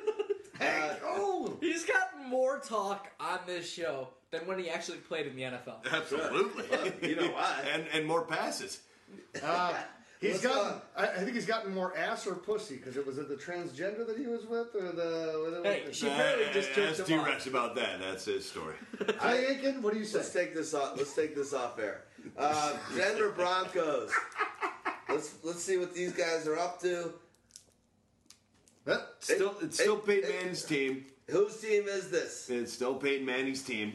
Is this still a team that is the They're gonna run pedigree of fantasy football? Uh, listen, they're they're going to run more, but uh, Well, that's a lot of points for C.J. Anderson. Then that's fine until he gets injured, and then Montee Ball gets some, and then Ronnie Hillman gets some, and then C.J. comes back and he gets more, and that's what's going to happen there. But Peyton Manning is going to get a ton of fantasy points as he usually does, and it's got a lot of it's going to go to Demaryius Thomas, and Emmanuel Sanders is going to get right in the 14, 15, 16, 17 range when it comes to fantasy, and then you got Caldwell, who's, uh, not Caldwell, uh, sorry, Cody Latimer, Cody Latimer. who's going to finally uh, break out a little bit and get some uh, good loving. What do you got? Over or under 35 touchdowns for Peyton Manning? Under. Under? Yeah, I'm 32. I'm, I'm going career. This is where I was going to go. Mm. I think he goes back to career averages 4,500 passing yards, 32 passing touchdowns, and like 11 interceptions. So like QB5 ish. Yeah, yeah, but top five though. So he's still going to put up great numbers. It's Garrett Kubiak's offense. This is a guy who really likes to push the, the, the zone run block offense, and he's going to do everything he can to, I know, to Matt set up. Schaub didn't throw so for like and this is where this is where I'm, I'm, I'm even talking 32. myself into. I need to move up C.J. Anderson on my on my tiers. Welcome to the world. Yeah, no, I know, but I'm not going to go to where you guys are going top five or whatever. I'm, I'm going to hover around seven or eight. I may move him ahead of Matt Forte. Is probably where I feel comfortable with him because of the offense that they're in. But I've also heard all these rumors, and I want to see what's going to happen. And this is what's scary when you're thinking about drafting Peyton Manning is that they're talking about every once in a while bringing Brock Osweiler in for a series or two, like. What is this college football? We're looking at the junior versus the sophomore. What the fuck are we doing? This is Peyton fucking Manning. Are you fucking nuts? It drives me crazy. So I'm the that only for person me, that hasn't effed up on this. I know. show. I like it. You just double, tripled. I down. I tripled it down because one, one, three. And this one seven. bothers me because it's Fuck, like fuck, fuck. I'm if winning. you are Peyton Manning, there you go. You took you took it. Okay, no if more. you're Peyton Manning, how can you sit here and go, we want to we want to do this type of a thing? And so again, I worry about the coaching change. I worry about them wor- worrying about his age and everything. I believe in Peyton, but at the same time, I can't over push for him because of what I'm hearing about this. And we'll see. C.J. Anderson should be number five for you at this point. Uh, you're absolutely right on that, Stags, and I, I, he should be right up there. He's a Peyton Manning running back. Anybody who stays healthy with Peyton Manning is always a top five running back, especially if they're good. Peyton Manning is playing at a different age now. You talk about career average, He is career averages. he, he is a different age. You talk about career averages. You're talking about a whole different age of football. The career averages jump now. It's not 30 touchdowns a year. It's not 32 anymore. His career averages, you put that on par with this t- today and age, you're, you're talking 38, 40 for sure. He's over 35 this year. No, I understand, but we want to know when we're talking Period. about when we're talking about like like uh, Ben Roethlisberger. Ben Roethlisberger is a guy that's never thrown for more than thirty-two touchdowns in his career. It's Ben Roethlisberger. I know, This but is we're talking, I'm talking about the prolific. This is offense. Peyton fucking Manning, as you I said, know. right? I understand. That's what I said. It is Peyton fucking Manning, but I'm thinking that Peyton fucking Manning comes back to Peyton fucking Manning of old. Guys, so can we not I'll say that stop it. I'll stop it. You guys are Here's- like Mel Brooks uh, trying to outdo. I just watched his special that he did, and it was like I'm like, wow, with Mel, you've really gotten old because your jokes are all for 70 year old Jews or older. anyway, Which, which you must have been dying. I was I for, the, for the first for the first 10 minutes of it. Yes. He did. He said earlier on the on the video cast we did for Pyro Pro, like, we're schwitzing. I was We're. I was schwitzing. Let's move. Let's move on to um, quickly. You've got faith in CJ. You've got faith in CJ. I think you and I are influenced by him and love the situation. We're we're We're coming around. We're, We're coming, coming around. around. The situation will be great. What we have done in the in the charity league that we didn't grab him, we did grab Ball and Hillman. So we know the team in that situation is amazing, regardless because of Peyton Manning. And I think that's a great point because while CJ is going to have all the opportunity in the world, last year was the first year he did anything. and he was third string at, at this one year. Right, and he came in later in the year where he made his big splash was about was it week six, seven, or eight, somewhere around there, where he got he got about three or four weeks in a row. It was like 25, 26, 30 carries, he got a ton, and he was ultra productive, and then all of a sudden it started to drop off a little bit. So this is where there's there's still questions there. That's all I'm saying with CJ Anderson. I will say this: uh, in our two leagues that, that we're in, the, the the the two different extra leagues, we were never in a position to ever draft a wide receiver on their teams. We've, uh, we have grabbed, um, as we'll talk about in a minute, Virgil Green. Uh, because we believe in that sort of situation there. Of the upside of it. Of the upside of it, of course. But we were never in position. Uh, we were the sixth pick in in the first expert draft, and we grabbed a Le'Veon Bell, which we are extremely happy about. Now So- but there was no chance at getting anything like a Demaryius Thomas, or even uh, an Emmanuel Sanders on either way, back or forth. So there was no chance to us get that. We do believe that Denver still is an elite fantasy offense. Well, no, no, we could have grabbed Emmanuel Sanders, but we said no because we know what he said, and we know that there was Well, no yeah, I reason mean, that you're going to you draft him as a second round draft pick. Yeah, So- yeah, I mean, of course, you know, we could have. In our other drafts, we had the number one overall pick, so Demaryius, it was all gone. Yeah, Dem- Dem- Demaryius Yeah. is gone. Yeah, all that stuff is Well, let's let's talk about that then. Let's talk about the expectation of that wide receiver crew. Demaryius signed last time we did this podcast. Him and Dez weren't signed, correct? Mm-hmm. Right. That's so. There were some unknowns. You were willing to gamble on it. You went Dez high in a lot of early leagues and mocks and whatnot. But now both of those guys are there. So Demaryius is back. You got Emmanuel. Uh, you got Wes is out. Virgil Green and uh, and uh, Owen Daniels. Owen Daniels. What are the expe- expectations of that receiving core when we know that the running game is, is going to be uh, have such an important part of it? I think that this where why I'm downgrading Demaryius because Dez doesn't have all that other protection around him. Dez is pretty much it's what's going on at the running back situation there. Who is there to compete with Dez at the wide receiver or tight end position? Nobody. It's an aging team around him, so he's going to be the focal point of that offense. So I like Dez no matter what. That's why he's my bona fide number one. Demaryius scares me because you have C.J. Anderson who can handle uh, a running load. You have um, all Emmanuel Sanders who's going to be a very viable second receiver. You have you know uh, the, the tight ends and Virgil Green and, and, and what they have. They're going to Owen Daniels. and Owen Daniels who are going. Who knows? all having well, no, Owen Daniels. I said no, no, no. You're like Owen Daniels. You just Thank said you. and no, no, no, No, no, no, no. Owen Daniels. Thank you. thank you. Thank you. Who knows Gary Kubiak's offense? And you have Cody Latimer, who is a guy who's on the rise. And so you have too many more pieces around Demaryius that scare me that I would not want to take him until it was later second round in drafts.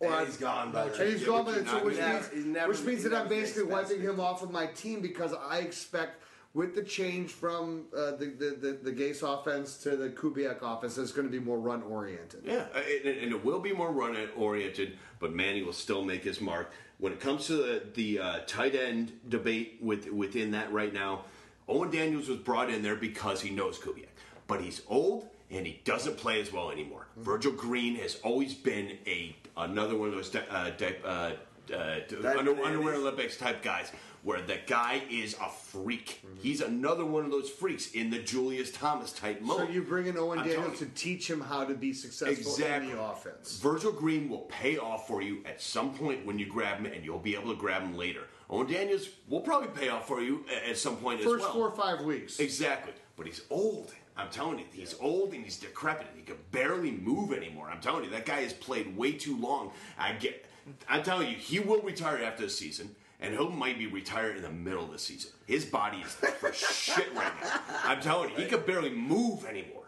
So Virgil Green is a great call. By the way, Owen Daniels is outside right now. He wants to talk to you. Yeah, he has a conversation. At least he knows his name. No, no, no, no, no, no, no, no, no, no, no, no, no, no, no, no, no, no, No, no. no, no, no, No, no, no, might be. Don't go there. No, no, no, no. Retired? No, no, No, no, no, no, no, no. That's No, no, no, no, no. I hope Virgil Green, for your sake, is awesome and is everything. Not for any of our fantasy teams and any of these extras, because you're really adamant that this guy, Peyton, Ma- departure of Orange Julius, whatever is happening with the, the, the current situation, this guy could be ready to I feel like I started this train. why do you think they let Julius start- go so You did. quickly?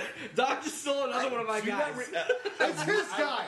Don't you know it's his guy? I wrote about both of those guys uh, years ago when they were drafted. Virgil Green and Julius Thomas. Loved them both, and it was too bad that they didn't use them correctly. Yeah, I read Uh, an And then they got Peyton Manning. Then Very I read. I love dogs. Like I read an article about him two years ago. I was high on him since then. King me. Son of a bitch! You lousy, cheating little shit! Nice. All right, let's move on to our last team. Unless anything, any guys have No, anything go else on. for the Mile High fellas. Uh, let's go to Kansas City, and uh, it's the last team we got. It's pretty exciting. Actually, we've done all right. We've kept it pretty real here on on compartmentalizing and keeping it about nine to twelve minutes per team. Right? That's an awesome fucking story, kid. Would you start playing that after everything I say, please? Can we put that in the bin? All That's an awesome fucking story, kid. I've got more where that Sure. came from. Sure? Yeah. I like it. Can I can I have it again? No. Oh, yeah, So got it. Kansas City, you guys For obviously. Christ's sake, make a move and stick with it, would you? I'm sticking with it. The one thing I'll say before we go into Kansas City, and I had no idea about this, and I'm really into underprivileged children, and, and I, I want our, our company here, Pyromaniac, to do a better job of, of giving back and doing cool things. But I had no idea that Jamaal Charles, when he was 10 years old, was in the Special Olympics. Really? Special Wow. Olympics. For what? running. Wow. At 10 years, he this What was wrong- what in was the special learning disability. Wow. That's won, great. he won the gold in the Special Olympics that's been happening right now, and he was the guy that at the sign off, he was the last guy to talk about it. An NFL running back.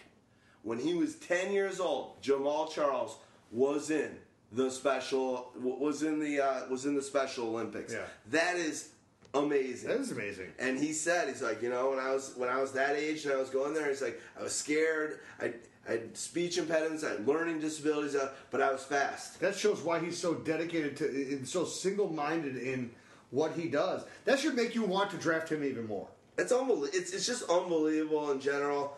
Um, I don't know. When I read that, and I've, I've since I He's saw a that, fighter, dude. Since I saw that, I, it, it's it's shocking. But Special Olympics in the Special Olympics, Jamaal Charles. Speaking of fighters, Eric Berry returned to camp Great today. call. Uh, you know, cancer Yes. free. Yes. So you know, Congrats. the uh, the Chiefs have some good storylines going on, some positive vibes for them. That's awesome. Eric- you know, I've been a fan of Eric Berry ever back since the, his Tennessee days, and he was coming out at the same time as Taylor Mays, and somebody wanted to have a debate with me about who's the better safety. And being a USC fan, like Yeah. this, it really hurt me to have to side with Eric Berry. Right. but he's just a dynamic athlete at the position, and I'm happy to see him back on the field. Yeah. That's that's Kudos awesome. on that. That is awesome.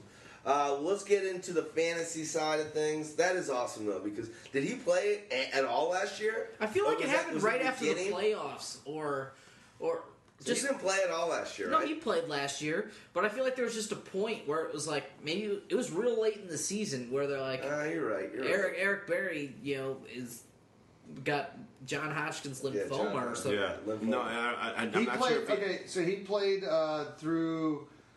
He, he, he, he played in the first two weeks, then he missed until week eight, or game eight, and then uh, 8, 9, 10, 11, and then he was done. Well, that's just that, that's awesome, man. And he, he's a good guy, and he's a, a, a a face of the franchise. class, class act. class, class act. So you know, there's a lot of stories, and I'll mention one uh, more here. Mike Pyle, our friend Cameron Pyle. Yeah. Mike Pyle was a center back uh, during the Ditka days. Coach George Halas, Chicago Bears, passed away today. Uh, he used to do the Ditka show. Yeah. Uh, back when Ditka was the coach, he's a guy that's played with Ditka. He's a guy that uh, you know, just a big part of Chicago football. Yale graduate, a new Trier kid. Uh, Yale passed- graduate like uh, Gary Fencik. There you go, Pat. You know, who, like my lives, grandfather, actually. who lives right down the street, Gary Fencik. Does he uh, now? Yeah, he lives right down Schubert. Hot wife. Um, hey, you barbecuing? I know where I'm going. What are you, after this. where's Gary? Let's go. I was just going to get a, a, a red box. Hey, Gary Is Gary here. around? What do, what do you want? A romantic comedy? Gary here. I'm Mr. Clean. They call me Hitman. Don't know what they mean. You'll find out. When I hear Gary, I'm more of a s- uh, uh, I'm more of a weird science. Gary, Oh. Gary, Gary, Gary. I don't toss off, mom. Gary. I don't know All who right. you're talking about. I want you to shut the hell up. Let's talk about Maclin. You're believing he can do some stuff much more than the rest of us. That happens. You're like, I'm ready to go Maclin here. We're all like, Stags, go work out and lose more weight. Uh, let's see. Jeremy Maclin has, you know, been okay, one great season. But other than that, he's never really played, you know, a full season. Um, and when he did, it was very early in his career. He's playing in a system that he's very comfortable with, so he doesn't have to spend time getting to know uh, everything about it. And yeah, you know, Alex Smith is Alex Smith, but he still helped Michael Crabtree put up, you know, 800 yard seasons in 14, 14 games, 1,000 yard season one time uh, with some help from Colin Kaepernick. I just think that using the slip screens and them getting him the ball underneath like you know they will because you know he's got a noodle arm so they got to get the ball to the guy in space uh, Maclin has the ability in the yards after catch game to get it going and be a, another one of those types of 80 catches 4000 type yards and then get like five or six touchdowns because he, you know he's not going to be a 10 touchdown guy in this sort of offense No, and he's he's going to have that regression back to you look. Andy Reid was his coach when he was in Philadelphia when he was drafted. Andy Reid is bringing him back, but Andy Reid never really had any dynamic, amazing receivers underneath him while he was a coach in Philadelphia for ten years, and they were going to NFC Championship games or the Super Bowl, unless it was Terrell Owens. and, then they had DeSean a, Jackson because he had like he was a top 10 receiver one year Okay. Jeremy Maclin never had a thousand yards under Andy Reid, and Okay. he won't again. That's where I was trying to go. Thank you for bringing me back to You're more, to, welcome. to more of where I wanted to go with it because under him it was like 900 yards. It's going to be look. He'll get chances, but he's not going to have the opportunities that he had. And the problem is, is for where he'll be drafted based on what he did last year. So unless you have a league of super super smart people who are all waiting until the exact right time to take him. There is no one who is underdrafting Jeremy Maclin this year. He's only being overdrafted. There's only so many passing yards to go around in that offense. Are you telling me that Kelce isn't going to do what you think? Are you telling me that Jamaal Charles isn't going to do what you think? Because if those two flop, then sure, Maclin will get 1,100 yards and five touchdowns. He's but that's playing- only if those two flop. He's robbing. if, he, he's if, if those here. two are okay, he gets 850 to 900 yards and four touchdowns at most. I can see him. getting- Charlie says, check No, it down to Jamaal. Charlie says, don't throw it to And Jeremy. That's, that's what you're saying. Is what you're saying is that. Kelce or and or Charles will flop. How, so how many yards are there to go around realistically? 3,500 yards passing? no, 2,900 to Yeah. 3,200.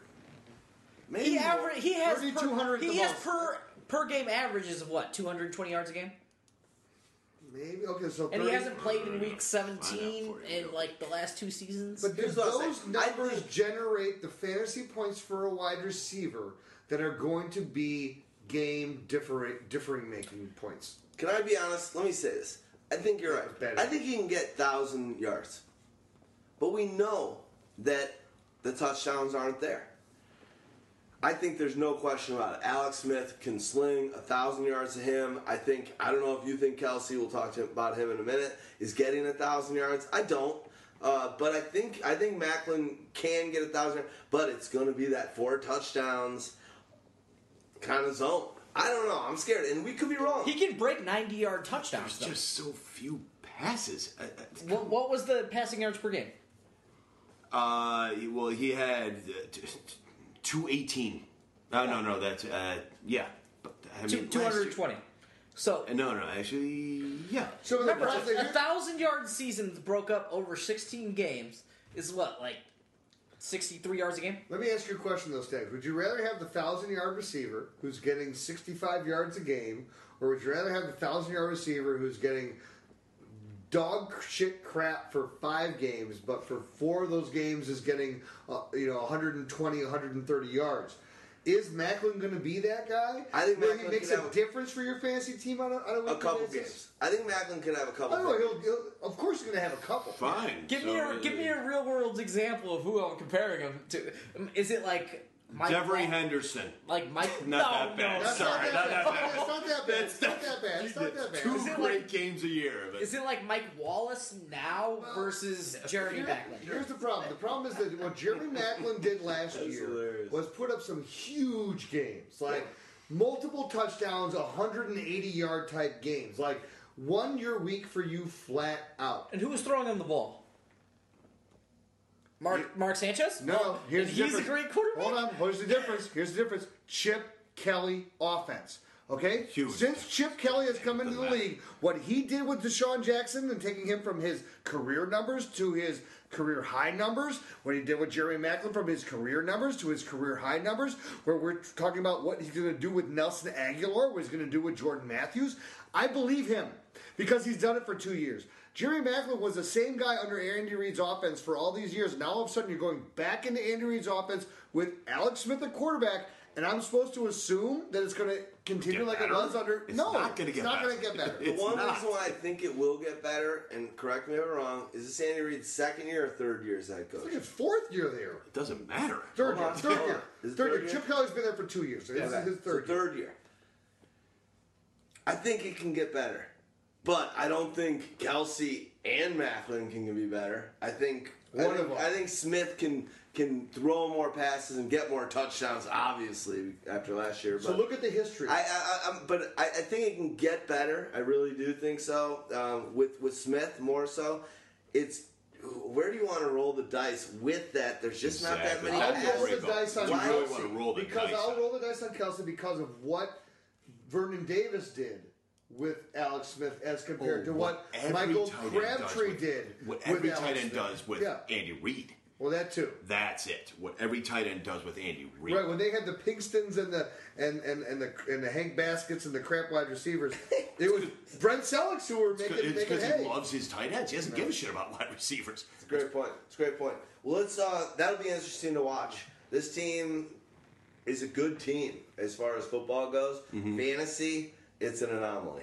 Uh, let's go to The quickly. defense and- has gotten back together too. yeah, the defense is Yeah. it's a solid. Well, defense. Don Terry Poe injury, uh, you know, Yeah. potentially out on the pup list That hurts. for six Yeah. weeks. That And hurts. he's their major run stuffer. Yeah, that hurts. And he's got some great, great running backs to go up against uh, uh, early in the season in the form of like Arian Foster, C.J. Anderson, and the likes of those guys. and they got the pressure of all the money they paid to Houston and to see if and that he's not a run stuffer. No, and, and the fact that they're not going to have Poe there in the beginning is going to put extra pressure on him, and it could just snowball on them.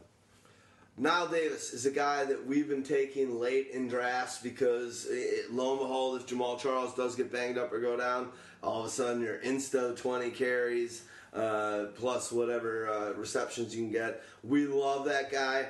Again, we don't like going in any situation saying, God, we really want this guy, Jamaal, a player we love, to get injured so that we can get fanfare from Knile Davis. But that's the way you play the game. Those are the situations that, if that does arise, Knile Davis as the the situation, the coaching, the scheming, everything, just be like, wow. That's it, because you said it. The coaching, the scheming. This is Andy Reid's offense. Andy Reid does not highlight the wide receivers. He highlights the tight ends and he highlights the oh, running oh, running back. Running back is his focus. He is old school, old school, old school. Yeah, absolutely. And I actually think that Knile does get a few more carries this year. We, even with. Jamaal Charles in there and healthy, sure. it's, it's just got to happen that way a little bit. I think Jamaal is actually probably one, uh, almost the most healthy he's been in a long time, actually. So he should be able to carry that load and do very well with it. But I still think he gets now involved a little bit more, especially because there's the facade of there being a bit more spread with Jeremy Maclin there. You have to kind of guard out there a little bit, which they will, and they may double him because there's nobody else to guard at this point. You're talking Chris about the, Conley. uh, Chris Conley, a rookie, From or Georgia. Albert Wilson. Are you kidding me? Uh, So Maclin will maybe be doubled at this point. I don't know. I just uh, that's my feeling on this. I just I'm not into that whole wide receiver situation. I don't even think either that way. they feel but I think Knile Davis does have um, a better year and on his own, regardless, one way or another. But regardless, you should draft this guy deep in your drafts as your fifth or sixth running back if he's still there, because even as your fourth potentially, because of what he could be if something does happen to him. Absolutely, and that's the reason, almost the reason why Andy Reid may run Charles uh, uh, Charles into the ground because he knows Knile Davis performs just as well in that role.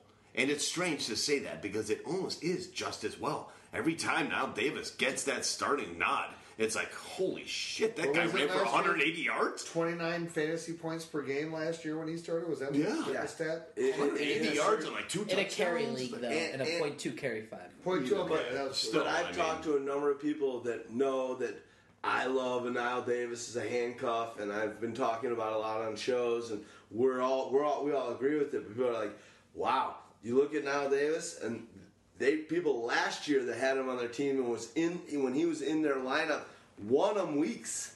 He had Oh, yeah. big, big weeks. Absolutely. That's Four the key. players. When we talk about all these things, this is where, for me, it, it comes down to everything. Now, can you predict them? But you can if they're a replacement, right? It's it's harder with like the wide receiver three or whatever to predict when that big week's going to come. But if you're grabbing that handcuff guy, and you grab, or even even if, if it's a wide receiver, you're grabbing them because if they have the opportunity to start, they have the opportunity to finish top in the league. With running backs, and you're going to say this quickly, there are about five slots in the league where the second running back, if he's getting the totes, it's not that different from the from the guy ahead of him. the coolest thing about Probably Knile- less than five, The sorry. coolest thing about Knile Davis, and we may even be able to end up Kansas City on this because Yeah, we're done. It, We're done. it kind of is the way it is with this team a little bit. It's his combination of confidence and humility. He stated outright just a couple of weeks ago, "I am just as good as Jamaal Charles." Yet this is Jamaal Charles' team, and I have no problem with it. That's it's his team. I will wait my turn. I'm second in line to him, but I am just as good as him, and everybody knows it. And it's true. He is. He's just as good as him. You put him in that lineup exactly in Ch- Jamaal Charles' role. He does exactly what Jamaal Charles does. Except You at wanna a know who lower- he's gonna be? Except at a lower average. You wanna but know- only yeah. because Jamaal Charles was used less early in his career, and that is why. Knile Davis is used sparingly. I'll Jamaal I'll- Charles was used in specific roles early in his career. I'll say Very this: though, different. Jamaal Charles is like that more Giovani Bernard type guy when he came in. He's the guy that can just come in, be that flash guy, and do whatever. Knile, he needs to have the carries. Give him the carries. You give him twenty carries, twenty-two carries a game.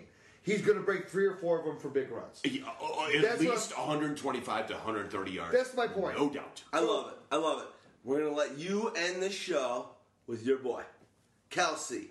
It's a Kelce to when I say you, we talk Yeah, about who's Stag, boy? Who's- Stag you- you're Party. to me? When I said no, when I said Kelce, every, all our listeners know. Like, oh, you. I have no idea what he's pointing at. Oh, Kelce at Stagg Party. Give us a last little hurrah on Stag on uh, Kelce, and we're done with the show. I am impressed. Just- he's your Dog- guy. He's your guy, upset. But he's your guy. But he's in love with him this year much more than you are. He's your guy, dog. I think So, we both have him those who- tight end too, right? For those who want to know, Dog just got up, Yeah. walked around his chair three times, had his hands up in the air, is like, Pooped in "My a- guy, in a this is my guy." I had him when he was a junior I'll in high give, school. I'll give him to you this year because he's tight ends guy. are a different anomaly to me than they are with you. He's your guy this year. Yeah, I give dog. him You wouldn't draft Kelce in the fourth round, would you? you. No, I would not. Would you draft him in the fifth round? He would draft him in the fourth. Possibly. round. I'm kidding. I've never drafted Okay, him in the fair fourth. enough. fair So, enough. by the way, though, just want to say, Dog is you. You are doing yeoman's work. You've given up Kelce. You've given up Martavis Bryant on this podcast. This is your most giving podcast of all time. You're a giver. You're a giver. Come on, Stags, Thank you. get on the golf clap. You're a giver. Thank You're a you. giver. You're a giver. Last, close it out, and we're going. Tight end two, Travis Kelce. That's all I got. All right. Well, All right, what put I'm it going to on the say board. is That's that a we're good one. shutting this Number two this year, behind Gronk. I'm with you on that. I am with you on that. I think he's got that potential. I am so not on that board, but and I don't think you are either. Nope. But it's all right. I hope you're right. I don't want to be right. I want you to be right because I'm being a hater. but I just don't. It doesn't add up to me. But, amen. I want you guys to be right. I This still is- haven't heard a negative argument against Kelce that holds water. Nobody has any argument against him. Okay. Alex, I- I'm that's waiting. the only argument But that I got. no, That's an but argument fif- for it. Are you Fifteen kidding? touchdowns to Vernon Davis. I know. That's an argument for, if you I- ask me. hey, listen, I- I'm still I waiting for I one made that argument argument for that's earlier solid when I said what he did for Vernon Kelce. Davis. So I you was go. with you there. So That- there you go. Saying. All right. What do you Let's I shut just this can't reach part. for him in a draft. That's all. Sorry. Let's I had shut this interrupt party down. We've done a great job not over talking each other. Until the There's end. no reason to do it in the last two minutes. No, I'm not going to give you a fist, Fist bump because you did a great Fist job. bump. Calm down, Imperials. No, it's too funny. All right, let's fire it up. I thought this was a great show. That's the AFC. We're talking about camp battles. We're doing it up. Next week, we're going to be firing up NFC, which is going to be just as awesome. I know I like the NFC more than the AFC, and uh, know more about it. The question is, how much do you love Pyro? And will it be as long or longer than this podcast? the question. The answer is Pyro loves you more. Thanks, guys. Awesome stuff. AFC out. Pyromaniacs, let's do this. Buy that draft kit. Let's do it. Lady Flash.